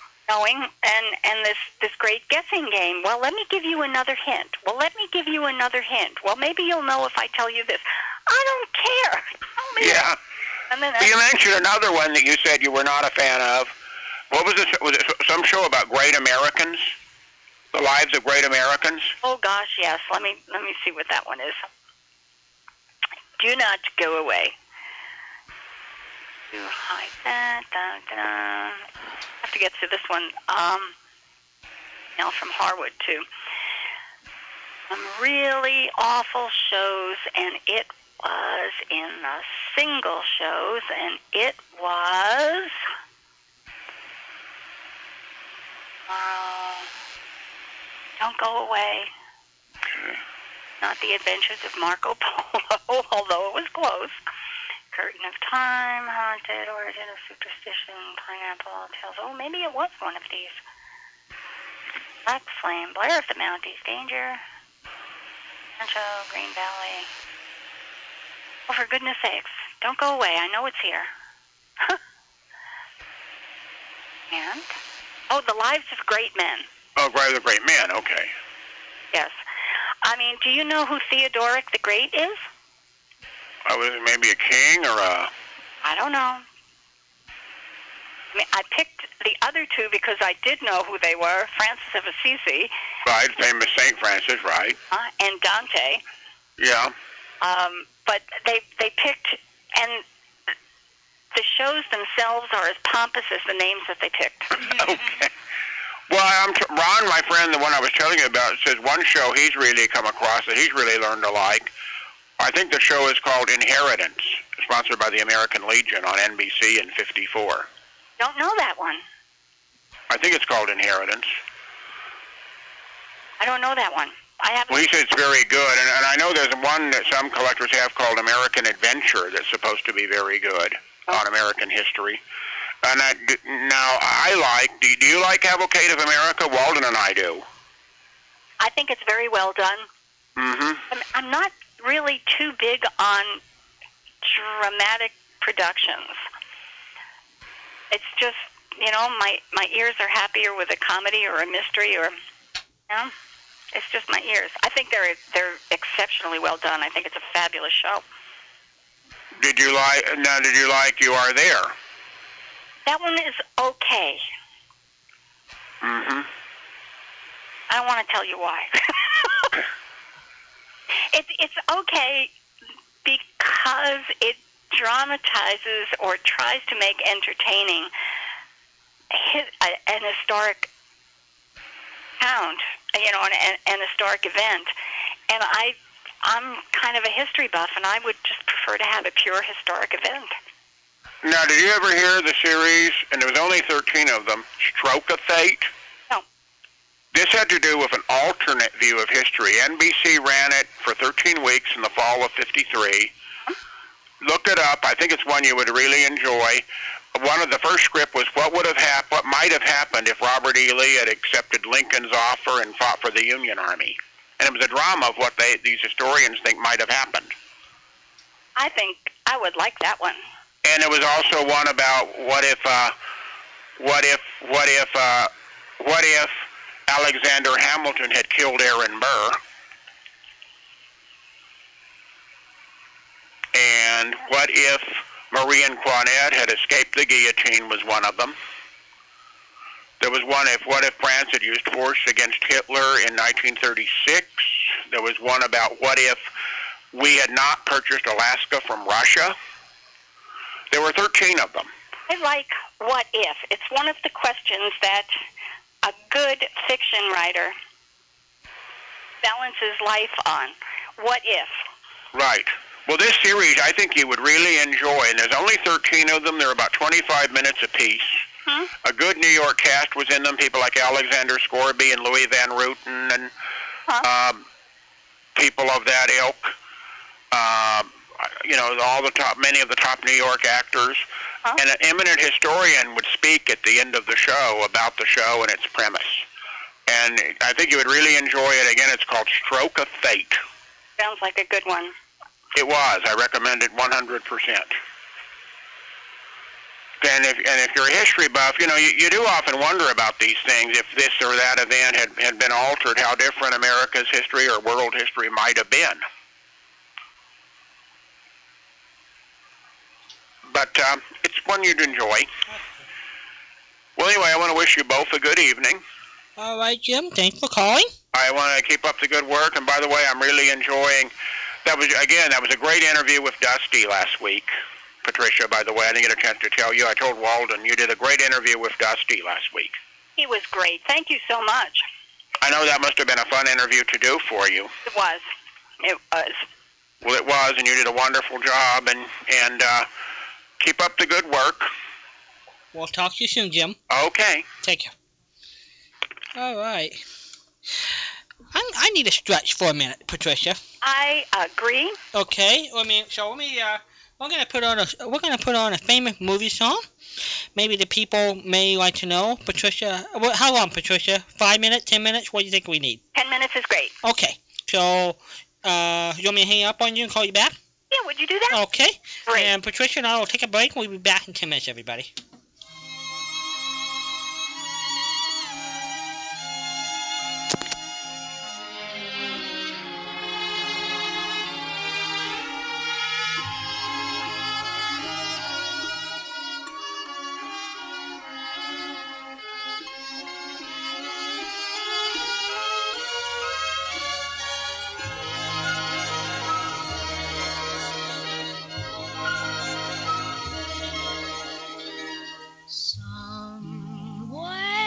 Over the rainbow, way up high, there's a land that I heard of once in a lullaby.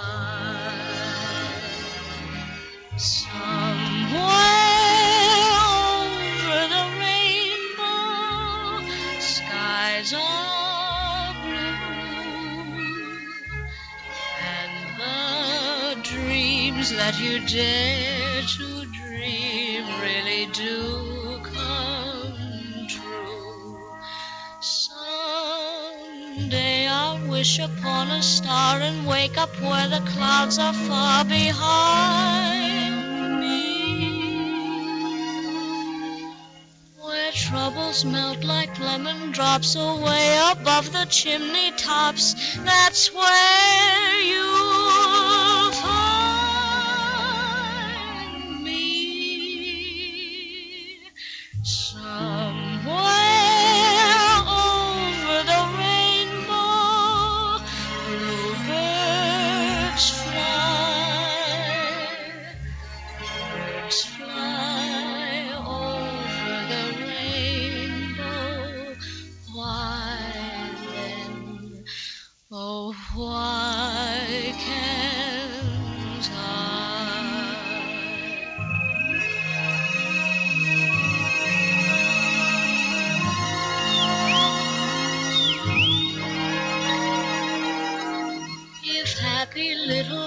birds fly beyond the rainbow.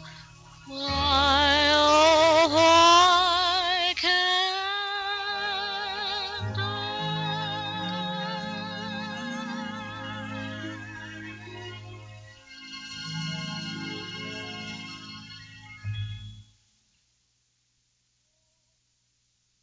Oh man, sunshine, listen you. Never tell me dreams come true. Just try it, and I'll start a riot. Beatrice Fairfax, don't you dare ever tell me he will care. I'm certain it's the final curtain. I never want to hear from any cheerful Pollyannas who tell you fate supplies a mate. It's all bananas. They're writing songs of love, but not for me. Are lucky stars above, but not for me. With love to lead the way, I found more skies of gray than any Russian play could guarantee. I was a fool to fall and get that way. Hi ho, alas, and also like a day. Although I can't dismiss the memory of his kiss, I guess he's not for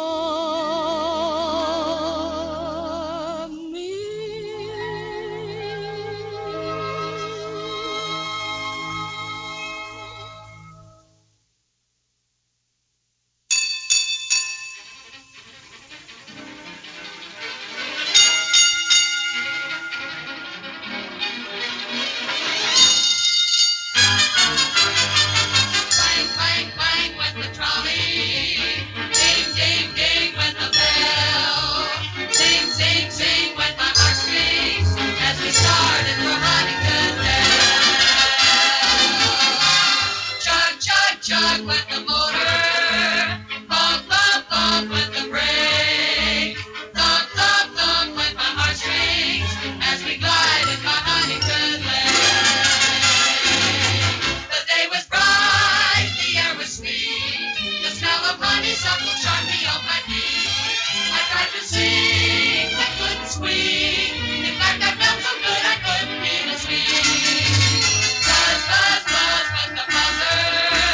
Time to all this and more. Time to fall with my heartstrings as we got off that honey. Oh, as we got off that honey.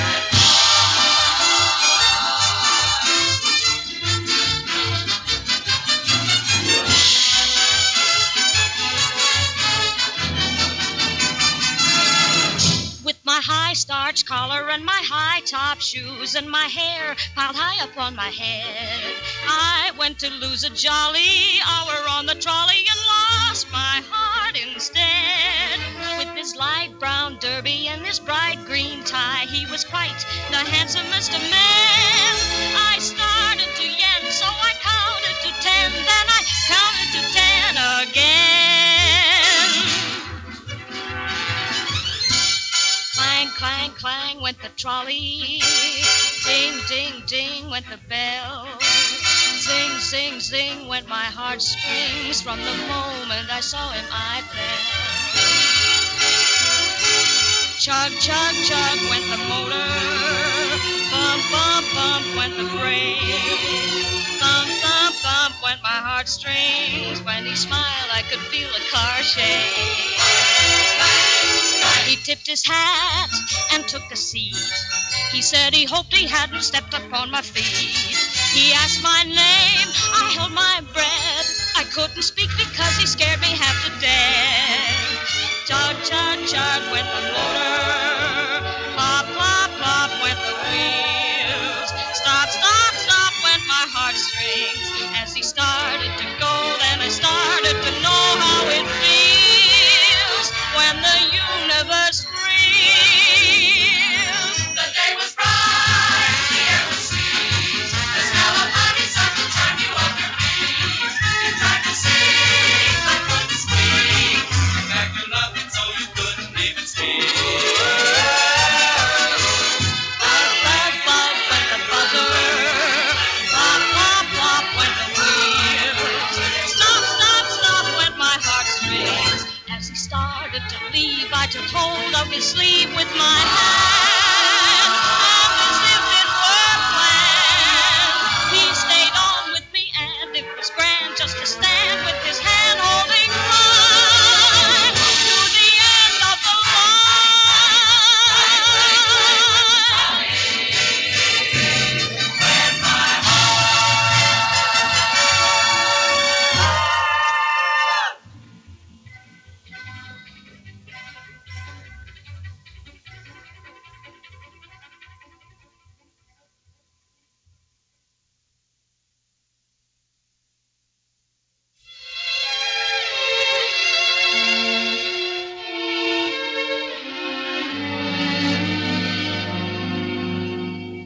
moment I saw him smile, I knew he was just my style.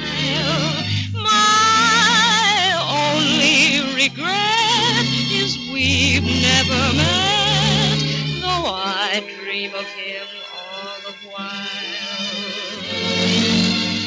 But he doesn't know I exist. No matter how I may persist. So it's clear to see there's no hope for me. Though I live at 5135 Kensington Avenue, and he lives at 5133. How can I ignore the boy next door? I love him more than I can say. Doesn't try to please me, doesn't even tease me, and he never sees me glance his way. And though I'm heart sore, the boy next door affection for me won't display. I just adore him, so I can't ignore him. The boy next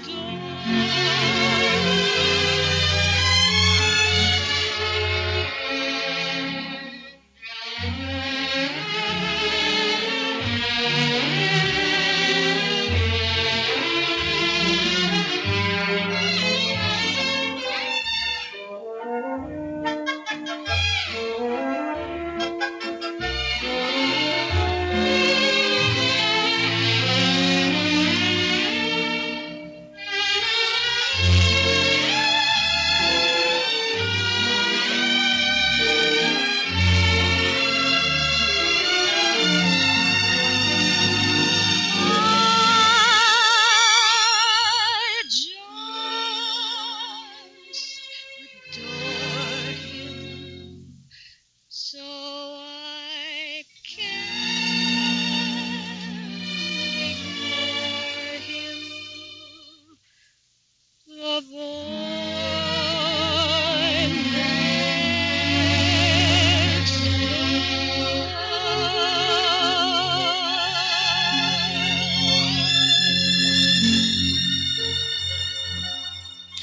we're back.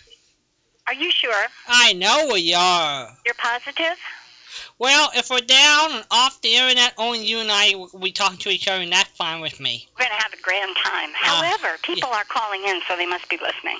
Or else they just know the number by heart, and they figure we'll just go by the phone on Saturday nights. That's a thought. Yeah, that could be the truth. That's a thought. The eagle has not landed, by the way. Oh, it's still lost. It's still flying with the geese, I guess. I don't know. But I checked today. You did double. I did. I did check. The eagle has not landed. Wow, wow. Or our family. Maybe maybe it went to Kentucky Fried Chicken instead. Oh my! Not my chicken. oh. oh, Walden. Oh. It'll come. It'll it'll arrive in a bat in a bu- in a bat in a uh, in a bucket. Oh no. No. Now this, this deserves an explanation. Ralph has been talking, or had been talking, about getting some chicks and raising chickens, and we agreed. He said, "Would it be okay if we named one Walden and one Patricia?" And that was wonderful. But the chickies never came about, so he's fixing that. um, and my six hasn't arrived yet. Walden's has arrived, and you're not going Uh oh. to. Is this the chicken factory? Got the chicken coop. Hello there. You're on the air. What's, what's going on with all this chicken talk? Ah, it's, a, it's the chicken hotline. This is this is the chicken coop. Oh, good. So, Walden, you got your chicken. I got my chicken, and I want to let you know, Ralph. I wrote about you and Tony in an email to Patricia this week. Oh, you did? I did. In fact, see, my mom is from a small town in Nebraska, Oh, yeah. and the, they're near a chicken factory. Uh-huh. And every summer for the last 31 years, my mom's small town of Fort Dot, they have chicken chicken show, chicken day. Oh and my. If you, and if you go to chickenshow.com, you can see all the wonderful events. And I thought I wrote to Patricia, you think Tony and Ralph will make a trip back there someday to the chicken show? Is it is it chickenshow.com? Yep, chickenshow.com. I gotta look at that tomorrow. it's worth it tonight, Ralph. If you're near a computer, I'm pulling it up now. It's it's looking for the address. And, and uh, in fact, it got so popular, it got a big boost because Johnny Carson used to have the winner of the chicken chicken clucking contest on on the Tonight Show every year. Oh, I remember Because- something about Yeah, 'cause Jo- Johnny used to live a c- couple miles away from the town, so they had an in to get in and get the guy in on the show. And I've been there.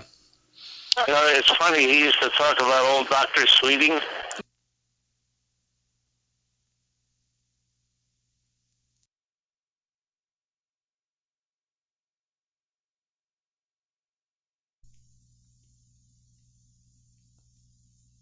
Not many doctors in the family, but I, I always thought that was the only other time I'd heard the name.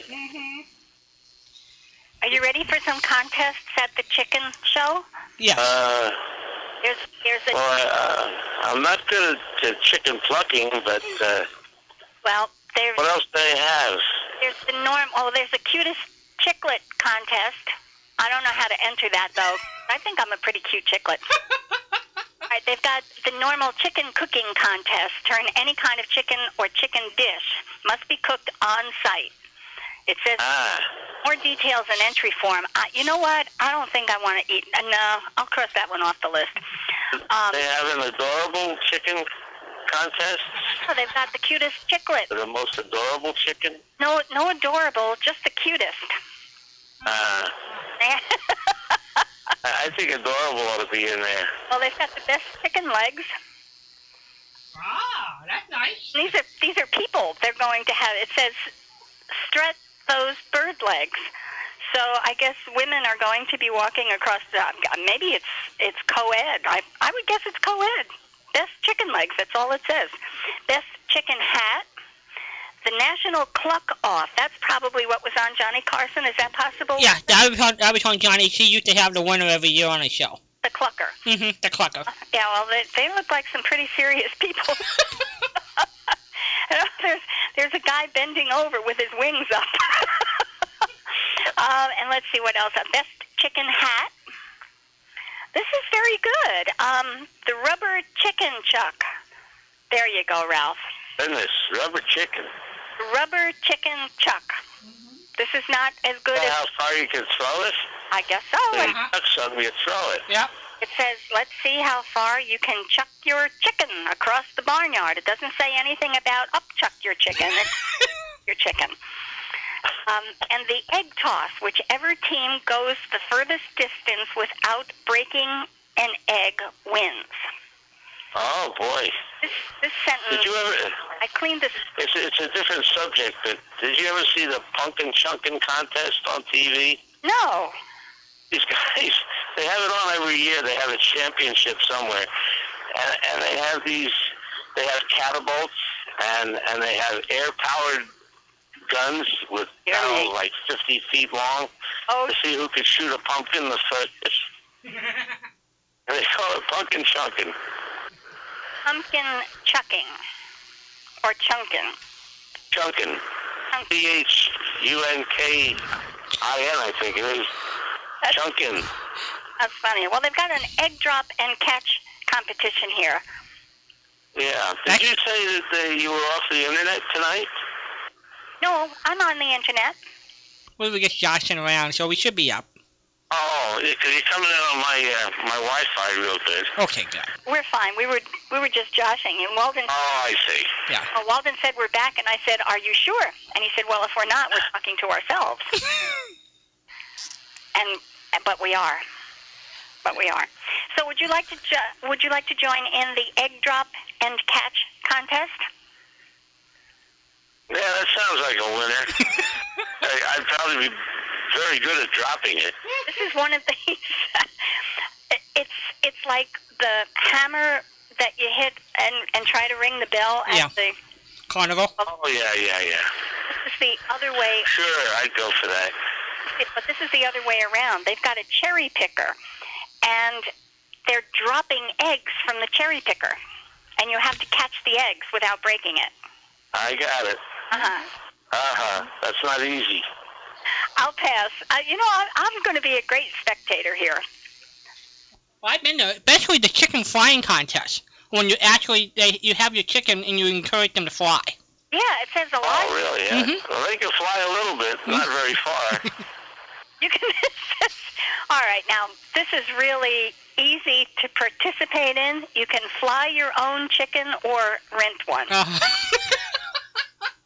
You oh can yeah. just rent a chick. To rent the chicken service. Rent a chick. Well, I, I think I'd bring my own chicken. Yeah, you, yeah. The, the cutest. You, you have to bring the cutest chicklet. Tony would be your cutest chicklet. My mom won first place in the chicken singing contest. Chicken singing? Uh huh. How do you chicken sing? Well, Mm-hmm. it was a little bit rigged. She and her girlfriend thought it'd be great, especially her girlfriend thought it'd be great to sing. So they're gonna sing "Rock Around the Clock," you know, and sing the words of chicken, you know, the chicken song "Rock, rock Around the Clock." Like baka baka baka. Uh huh. Uh huh. and her friend Jane gets scared of lightning. And so, poor mom, they were on stage and they had a lightning storm. And so basically, mom had a solo. But uh, this was their class reunion, reunion and the, ju- the judges were basically from their class, so they still gave him first place anyway. Well, that was very sweet. Yes. Yeah, lightning, that's a bad one. My mother used to go in the closet, I swear to God. She hated lightning. Scary, huh? It's it's rough stuff. Yeah. Rough stuff. Did you know that Florida is the lightning capital of the world? Well, I I do know when, when we visited Fort Myers uh, years ago, we were there for a couple of weeks, Mm-hmm. and we had a thunderstorm every day. But uh, where, where we were, we had to cross over a bridge to get into downtown Fort Myers, Uh huh. and it would be thunder and lightning on one side of the bridge and and not on the other. And we thought that I know. It's really peculiar. You're in in drought conditions when your neighbor is getting rain and you're not. It's pretty pretty frustrating. Yeah, my my wife's sister lives in the Tampa area, Uh huh. and uh, I guess there's not much high ground in in Florida. It's all kind of Well, they live on a little bit of a hill, Yeah. and they get less rain than all the people around them. It's so it's just strange. Isn't that interesting? Well, well, we are officially the lightning capital of the world. Florida has more lightning strikes every year than any other place in the world. Wow. Well, that's marvelous. You can have it. We don't get much here, but we, we, we're frightened of that dry, dry lightning, no rain. Yeah. Oh gosh, you know it'll it'll set the world on fire. So what's yeah, that? we're You in mean a there- heavily forested area, and we've had some doozies. Yeah. So lightning, I mean lightning strike without rain, right? It just comes Yeah, Oh, down. saw a lot of fires. Wow. Even the stuff that comes with rain, if it's dry, the rain isn't enough to wet down and prevent the fire. So you'll get fire and rain at the same time. I wonder how many TV sets have been blown out in Florida every year by lightning storm. Mine, I I lost one. I remember you did. Oh my goodness. Yeah. Oh wow. I did. I think I think uh, one affected my my computer one time through the phone circuit, and uh, the modem or whatever it was had to be replaced. Yeah. Uh, Indeed. So what's going on out in your neck of the woods this week, sir? Now that we've gotten the chicken flying contest over and done with. no, nothing. We've been um, going out on a boat doing a little fishing, and uh, trying to stay out of trouble, but it's not easy. Have you caught anything this week? Uh, Tony caught a bass about three or four days ago. It was a little guy. We let him go. We let most of our fish go. But uh, if they're hooked way down deep inside the- and you can't get the hook out, then we then we do keep them. But uh, Are there places in town that would buy the fish and cook them? Or you pretty much everything you catch, you just you're irresponsible for. yeah, uh, I I don't think you're allowed to sell uh, wild fish that Okay. you've caught. Okay. Uh, it's probably, I think it's pretty firm that you, you know it's for your own consumption. Mhm. Mhm. That sounds fair. Poor fish. I always feel sorry for the fish. Yeah, well, I, I I have a tough time really feeling sorry for him, but uh, I do let him go just out of the, just 'cause I'm a good guy, you know. So the goodness of your heart. Yes. Yes. And you're positive I'm not going to get a flock of geese, right? No, no, he he he, um, he uh, peeled off out of the flock of geese and he returned to his home nest. Oh, he did. And he's going to recuperate there for a couple of days, and then he's going to go back to Florida. Okay. I told you what happened. I sent him to the wrong apartment number. Dad, Funny. you should never let me near a, a computer because I, I goof up all the time. Oh, not a goof. Just um, makes me wait longer. That's all. Right? And and you know you can always talk to uh, Walden's mom because she knows how to take care of them things. I'm sure the one that he has is in very good hands. It is. I, I brought it out tonight. My mom saw the label and said, what, what the story about the chicken? So I had to talk about you out tonight for dinner. You were my dinner topic. So I brought out the chicken and everything. Oh my goodness. You know? And what did your mom say? What's up with the chicken? Well, she, she she's not cute, especially when I told her that I was gonna have Patricia. We're gonna talk about this Wayne Chicken Show down in uh, Wayne, Nebraska tonight. So Wayne, Nebraska. I gotta look that up tomorrow. Wayne, Nebraska, four thousand two hundred people. Well, they're sure making a big flap over there. Good, Patricia. Oh yeah, they have a parade and everything. My my uncle is a retired four star general, and they asked him to be the grand marshal. Huh? And he was so relieved when he realized he didn't have to carry a rubber chicken through the parade. Oh, bless. Oh, really? Where would where would he pin that on his shoulder? Gee whiz. But you know they they get you know they go ahead and have the the old fashioned get the fire trucks out and get the uh, get the trucks out at the different high school classes.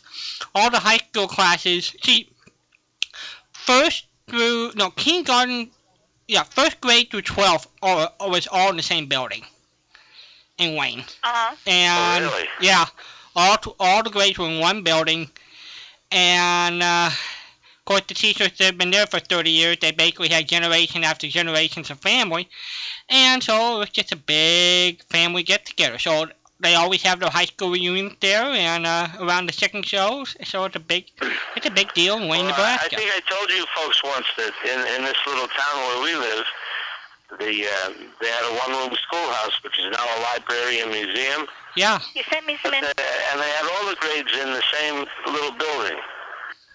And there's still a couple of guys around that actually graduated from the from the old schoolhouse.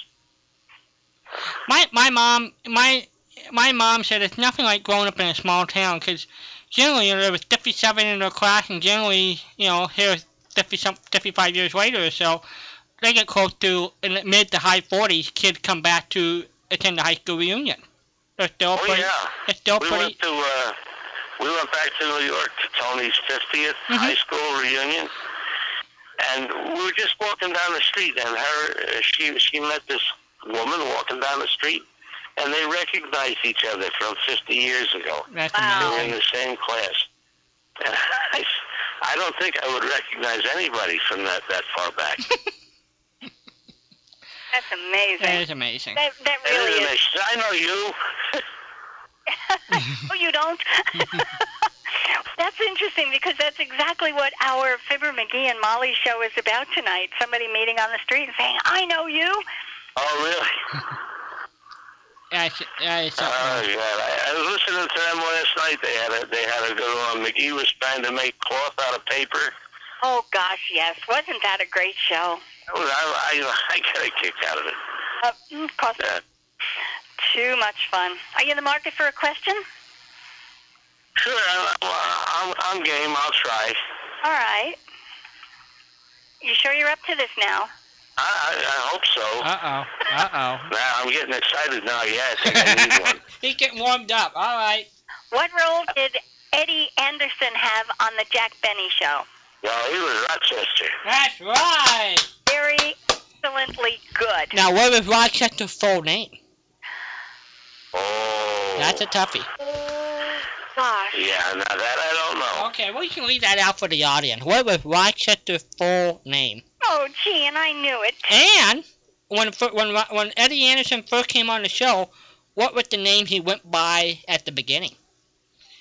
He meaning Eddie Anderson or Rochester? Eddie Anderson. When he first made his first appearance on the Jack Benny show, Uh huh. what was the name of his character? Oh, his character. Oh, Yeah, Uh, you, you're way ahead of me, Walden. that's I okay. That's okay. That's haven't just, got that one. that's o- Just Ralph. You know, you know, he did. Uh, I, I always thought it was funny. Jack Benny put in his in his, his bu- book, uh, John Benny put, that he received a letter from somebody who thought, "You are such a mean person, Jack Benny, for having Rochester, not taking care of him, paying his right wages." And Jack wrote back, "You know, Mr. Andy, An- Mr. Andy Anderson." um, made such and such a salary. He has a 30-room house, a servant, and he has six, and he got six racehorses, and one just went to the Kentucky Derby. I think he's doing just fine. Wow. You know. Well, you know, in You know, a, he used to get as mu- as many laughs as Benny did when he was on the program. Oh oh yeah. lordy, Everybody loved Rochester. Oh yeah. at at least. You know, I think he probably after was probably the most popular character on the on the show. I think everybody waited to hear. he he was the Leroy Yes. that show. Yes. I agree. Jack Benny would not have been the same without having No. Rochester in that voice. But you know, in a, Oh, the, the voice was fantastic. Oh, the voice was great. The woman who wrote in was actually paying an extraordinary compliment, although it came in a in an odd wrapper. mm-hmm. That Jack Benny and the show characters were so convincing that she thought they were real. That's true. Uh-huh. That's true. But you know, it used to drive Jack Benny nuts because Andy Rochester was always late to everything. Late to Really? rehearsal, late to train trips, late to everything. In True Life. Yes. And so one time Uh-huh. they were gonna take a train from California to New York, and Jack was not too happy because they had to pull out of L.A. and Rochester was not on the train.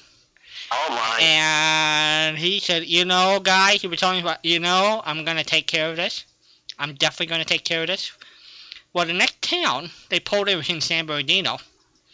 And for the audience, that's about an hour outside. Guess who was sitting out there on the train deck with boxes and boxes of barbecue ribs?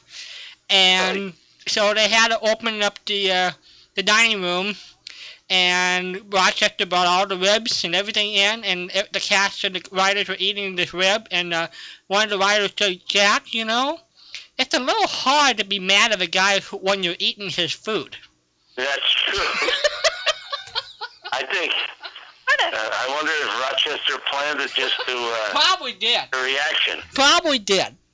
Yeah, it sounds like it. Because he was pretty well prepared. And actually, I don't know if more people know, though, he did get lost at sea one time. Uh, Rochester in, the- in the late 40s got lost at sea, and they didn't know he was going to be found. And he was found the day before the broadcast, and so the writers actually wrote a whole s- uh, situation just for Rochester being discovered at sea for the broadcast the next day. Well, then, what were the circumstances that he was lost at sea? He he went out fishing and got and got caught, and so the boat went out near Catalina, and they couldn't find him for several days. Wow.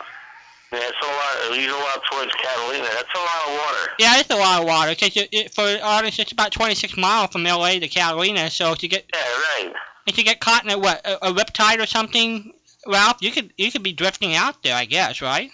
Yeah, uh, oh, absolutely. Yeah. yeah. it Depending on the boat, you know. And he was found by the uh, by the uh, you know the, the police out there. They they went and found him. Well, he lucky. He was sure was.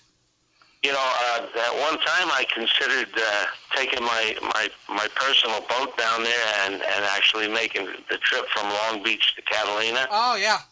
But I I, um, I looked into it a little, and uh, it seems like uh, you're not welcome in that marina if you're not uh, if you're not a member of the organization that they have, the yacht club or whatever. So you should have come down to come down here to Newport Beach. You know that's the, that's the capital of all the small small boats. Oh yeah. In Newport Beach, that were down where I am. 'Cause that's where John, you know that's where John Wayne had his boat, and and uh, that's where a lot of the movie stars used to go to Catalina. I think from this neck of the wood. 'Cause uh, Reagan and uh, John Wayne and I think Bogart used to go to Catalina practically every weekend. Yeah, it's kind of it's kind of nice over there. We didn't spend we spent uh, I think two days over there. It was it was really nice. For the f- people who don't know, the Wrigley family wound up Oh, yeah. buying the island, and they still own the island pretty much. They, them and their foundation, pretty much still own the island of Catalina. Yeah. they had their uh, they had their own little airport up on top. Uh, I guess it was Wrigley's Air, Airfield. Yeah. And uh, we went up there by bus, and we saw buffalo along the way, which is I had never seen before. It was really interesting. Don't send me a buffalo. How about buffalo wing? Well, A buffalo chicken. Buffalo chicken wing. No, please don't send a buffalo. no, I, I I'm not going to. And I'm not going to ask that you name one after me. You know, Patrice, you never had a chicken, have you? I never had a chicken. All right, well, you know, not yet. the first thing you have to do is rehydrate it. they, they get very dry when they fly that far. Okay. Yeah, and uh, I- I'm going to write out some instructions for you for the care and feeding of the chicken. What do chick? What do chickens? What do chickens eat that Ralph pick out? Are they, a spe- are they on a special diet? Are the ones that I sent? Yep. Yeah. Oh, yeah, yes, they definitely are. Lemon drops or something, right? They're, yeah, they're hybrid, you know. They're, they're not just an average chicken. They're, they're really specialized chickens. Hybrids are nice. You're starting to sound like Nolan. Nolan, cho- you, you may have missed this because Nolan calls in late on Saturdays. He told his kids when they were little, when they were going past junkyards that were squashing cars, Yeah. that the cars could be rehydrated. Next, you know, they they would later on they would water them and they'd all spring back together. I believed him.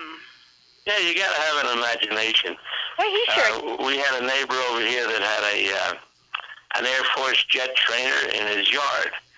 he, he he was like uh, the honorary mayor of town, and they had got this thing from the Air Force, and they were going to put it in a little park that we have. Uh huh. But they didn't do it because they were afraid kids would get hurt on it. So it was sat in this guy's yard. And my grandson, my youngest grandson, was pretty young. I said, "Come on with me." I said, well, "I got to show you this. We had a plane crash in town last night." so I, said- he was about eight years old. I, I took him over there. He sees this airplane sitting in the guy's yard. He said, "Oh, grandma." And you know we have lumber trucks here all the time. Ralph, have you ever They- told have you ever told your grandchildren a story or something, and you and you leave them with your kids, and they have to straighten their their, their kids their, their, gra- their gra- your grandsons out or granddaughters out? Hmm. I, I, no, I don't No, think never so. done anything like that. Okay, I guess I You was. know, you know, a, a funny story. Uh, my my wife was watching our our grandson. Well, she was putting him to bed one night, and she said, "Nicholas, you lay here nice and quiet, and the Sandman, Sandman is going to come and put. You know the story about the Sandman, right? You're going to put sand in your eyes, and you're going to go to sleep." Well, the kid got hysterical. No. He run downstairs with my mommy. There's a man coming. He's gonna put sand in my eyes. And Oh well. And Tommy said, "Oh my God!" Oh, that poor. Last thing she wanted to do was scare him. Yeah. She scared the, the jabbers out of him. Oh my goodness. Oh gee. Oh, that poor kid. Yeah, you know, and when when I grew up, eh, it was I don't know. I always knew about the Sandman, but this guy had never heard about it. He just had a fit. Oh God. Oh, the poor little guy.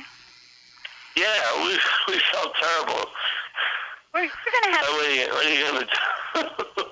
We're, we're going to have to put you and Nolan together. You with the plane crash, and Nolan used to tell his kids if they got when they were out on the road, if they got up early enough, they could see the cows putting to rolling up their bedrolls, and he would point to the rolls of hay out in the field. Oh yeah, yeah, yeah. And if they got there and the cows were in the field and the rolls were there, that they hadn't gotten up early enough to see the cows put their their um, what am I trying to say? Their sleeping bags. Their sleeping bags. Uh-huh. Yeah, the sleeping equipment, right? Yeah.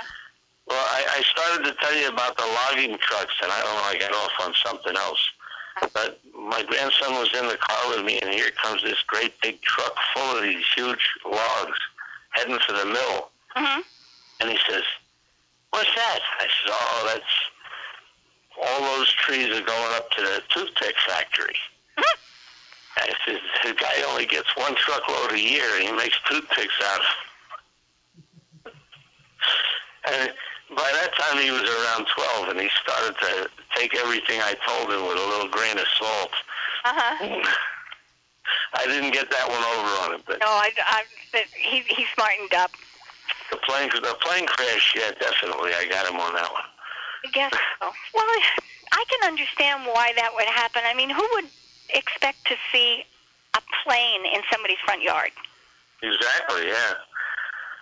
Uh, I don't know. I guess at one time the government was uh, just giving them away to to uh, to towns and cities to put in their parks for uh, for a display. Yeah. It's really a shame that uh, we're so conscious of maybe somebody's going to get hurt, maybe somebody will climb on it, maybe somebody will do something that they're not supposed to, and we're robbing everybody of these wonderful experiences. Yeah, I was just thinking. I, I, shudder to think of how it would be have been growing up if I had to uh, worry about all the things that they worry about today. Uh-huh. I I mean, for example, after World War II, what did they do to all those airplanes? I think they stored a lot of them out in the desert, Oh yeah. and I, I imagine we sunk quite a few of our own battleships right after World War II.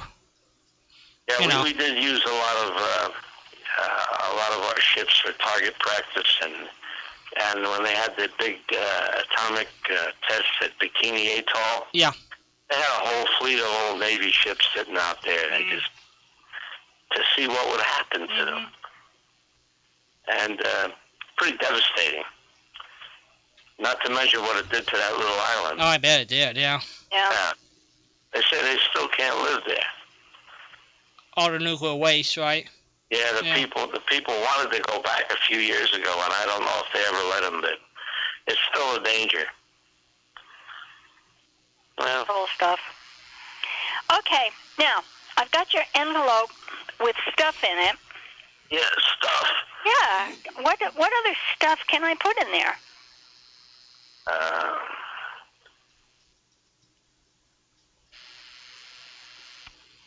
yeah, I'm thinking um, a, a lot of stuff I used to see on television, like, uh, but that that wouldn't. I don't think that would apply.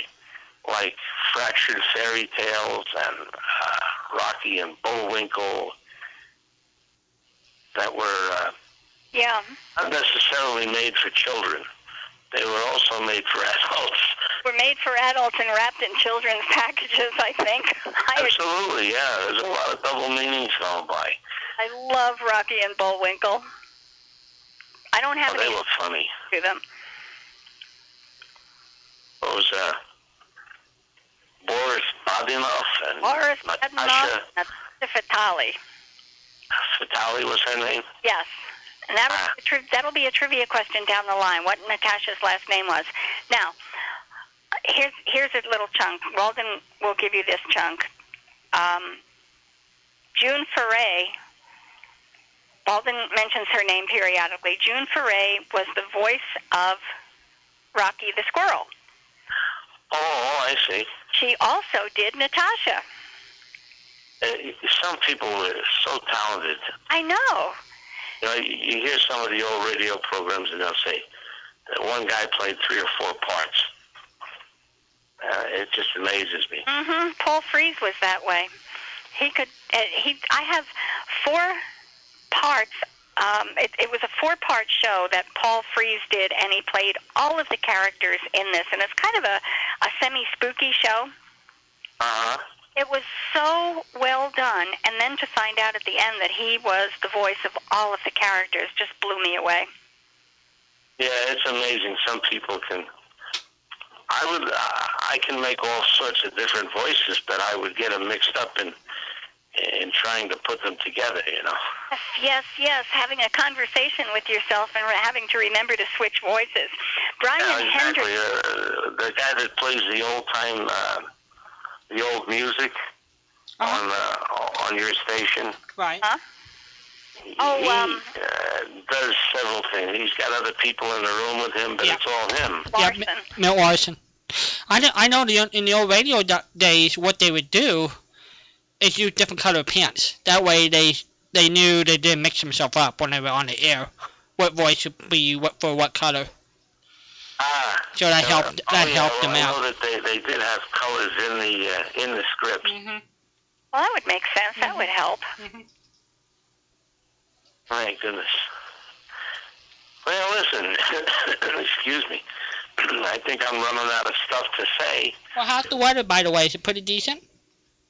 Oh, it's beautiful. Yeah. God, it's so lovely. It's, it's been in the uh, in the uh, mid to upper 80s, which is about 10 or 12 degrees cooler than we normally have at this time of year. Wow, and Texas got the heat that you. Oh, they got murdered. They're getting hammered. Awful stuff. Um, Yeah, Uh, I don't know how many days in a row, 25, 30 days in a row, it's been over 100. 39, uh, th- uh, 36 or 39, I can't recall which, and that's only because they had two days in there where it dipped into the 90s. Otherwise, it would have been several months. It's Oh. awful. Yeah, that's terrible. And, and a, uh, a huge drought, from what I understand. Very bad. We were in a drought up here for about three years, but it broke this year. Our uh, our lake, our big lake, wasn't usable hardly at all last year, Wow. and very poor the year before. But this year, it's full right up to the brim, Cool. and I like it like that. Well, I'm going to pick something out of this gang of shows and send it to you. Yeah. Yeah. Yeah, that'd, that'd be great. Oh, uh, Patricia, I just wait, can't that's a think new of cat- uh, anything that I really need. Say that again, please. I said I can't think of anything in particular that I really need. We can always call this Patricia Potluck. Yeah. That, that'd be just fine. I, I would. Uh, I would enjoy that. Mm-hmm. Potluck it is. You will have Patricia's potluck. Mm-hmm. Sounds like sounds like a winner. Yep, a new category. So if you don't know what you want, have Patricia p- potluck it for you. It's a PPL. Patricia's potluck. Okay, I, I will send us a potluck. I'll just close my eyes and pick one.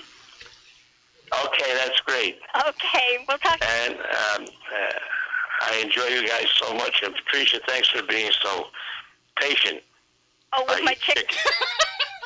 And that, Well, thank you to the chicken for not giving up. I tell I tell you, Patricia's not planning to move until the chicken shows up. This is true. Yeah. yeah. Yeah. This is true. all right, listen, I, I'll say good night to you folks. Good night, Ralph. Great talking to you. Same here. Bye. Yay. All right, 714-545-2071. It is summertime here in the United States, and hello there. You're on the air. Oh, this is your roving reporter. Chad, how are you doing? Fine, you guys are pretty popular. It's hard to get a hold of you. My gosh, where are you tonight? Oh, well, I'm not going to say right off because it'll give away the surprise. Okay, okay. Oh, no. We're going to know? Well, yesterday was uh, Lucille Ball's 100th birthday, correct? Uh huh. But do you know who would have been 100 on Friday? This coming Friday or yesterday? This last Friday. This last Friday, so that'd be the August the 5th. I'm expecting Walden to know this because he knows everything. Um, 100. If you don't know it, I'm going to be very disappointed. Oh, great. So- no, so- Can I go look at my notes? I gotta go by my memory. Well, I could uh, give you a couple hints. yeah, let's do that. Let's play. Let's, There's no. Yes, let's play trivia. yeah, let's play trivia. He was known for having the perfect profile. Does that help? Oh, okay. How about John Barrymore? Nope. Okay. Uh, let's see. Well, he was in radio, of course. Otherwise, I probably wouldn't be mentioning it. mentioning it. Okay. You guys have anything to do with radio or anything? Yeah. So born in 1911. Okay. Yes. Um, he once for Jack Benny he substituted while he was on vacation in 1948. I'll bet Walden gets it now. I'm thinking 48, huh? Robert Taylor. How about how about how about somebody that was born in Nebraska? Robert Taylor. Yep. You got All right. Thank you, Chad. I'm impressed. I am impressed Chad even knew got that one down pat.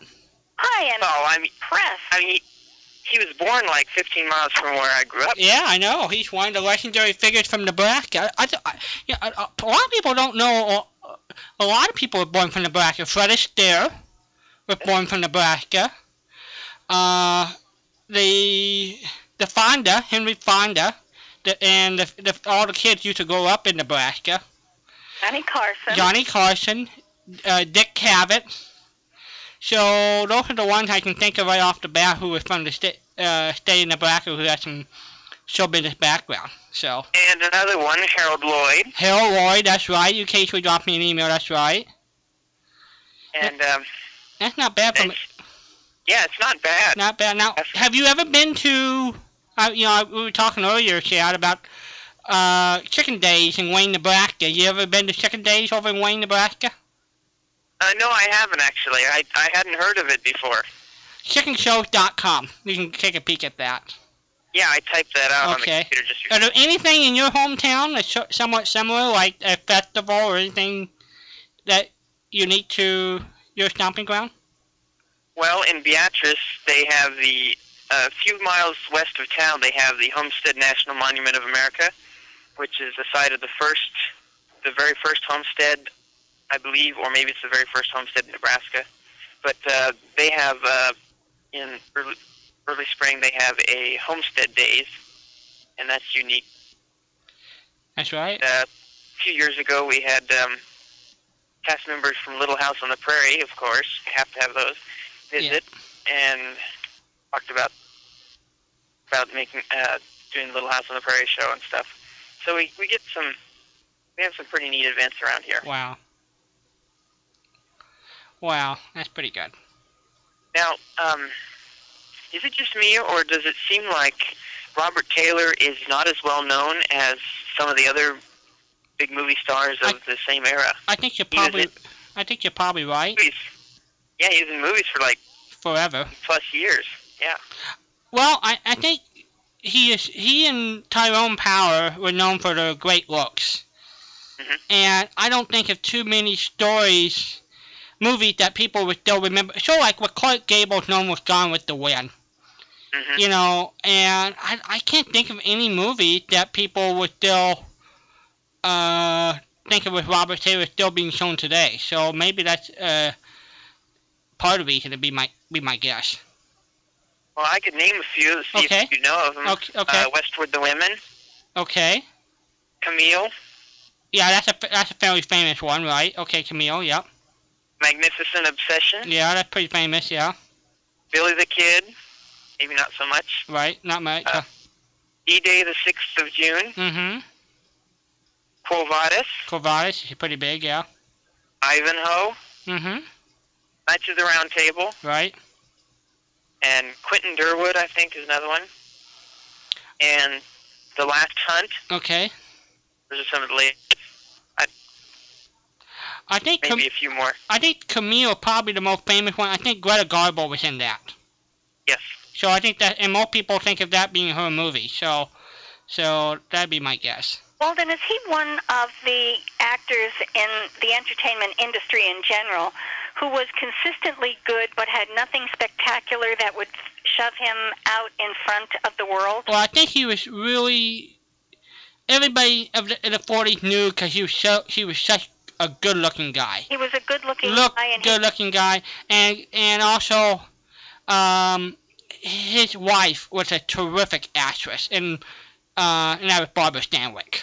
yeah. And But I'm I'm thinking that he might not be as readily known because he didn't do something or or, or didn't have a credit that was on the scale of a Gone with the Wind. correct. Also, I sort of wonder because he died, I think, in 1965 of lung cancer. Uh huh. Um, you know, him not, let's face it, he wasn't 65, born, we're talking 46 years ago here, he was only in his 50s. Yeah, he died in 1969 at the age of 58. Yeah, so if you think about it, not a long period of lifespan. Yeah. So he, He had his he had his own TV show also Hmm. in the early 50s or late 50s. Right. Detective show, I believe it was. Wow.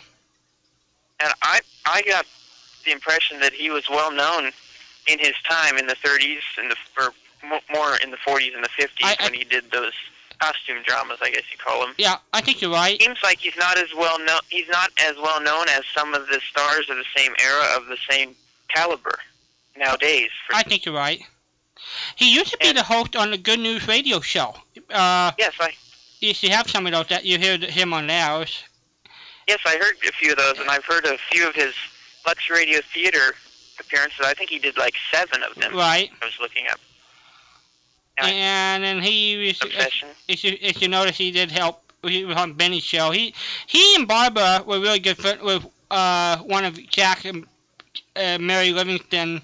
Jack being best friends, so they used to go over to the house quite a bit. And do you know what musical instrument he played? I do not. He played it on the Jack Benny show. Was it the uh, clar- the clarinet? Well, you got the first letter right, but it wasn't the clarinet. The cello? Yes. Wow. Wow. Now I'm trying to remember what's his real name. I know it's not Robert Taylor. Okay. Uh, Spangler, Arlington Bruise. That's right. I guess that's not for Taylor. wow. Phil Harris. Phil Harris was making a big joke about it on the uh, Jack Benny show, and he pl- he played the cello during the uh, singing commercials, which was unique. So it, and I I found that show on one of the discs you gave me, Patricia. So you should you might be able to find it. It's from May of 1948. Okay. I'm gonna look it up and listen to it. It sounds like a winner. Yeah, it, it's interesting. But anyway, the reason I called Uh-oh. because well, Well, since he was born in a local town and was raised in a local town, and since Friday was his 100th birthday, uh, we had a big, huge celebration in Beatrice, where he grew up um, until he was like 18, 17 or 18. And a few authors came. They re- they wrote some books that came out about him just like in the past couple of years, and they spoke about him. And also, I got to meet his children. No kidding. Very nice. Well, now, it- are there any in Beatrice? Do they have the hometown? Uh, is the hometown like a, a landmark, a city landmark, or anything? Uh, the brew house is still there. Um, they, the Seroptimus Society had it open yes uh, today or Saturday, and I believe somebody it's still used as a resident, residential home, and somebody lives in it. But I think it's a I think it's a well-known landmark, so to speak, for the community. Um, maybe not so much for the worldwide or the nation, but it's known. You have a um a, you have a motion picture a theater in Beatrice. I mean, I'm surprised they don't do, show some movies of uh, Robert Taylor this weekend. Well, actually, actually, they did. Um, this whole week they've been having a few events, but most of them were on Friday and Saturday. Okay. Um, the local movie theater did actually show earlier this evening, the D-Day, the 6th of June, Hmm.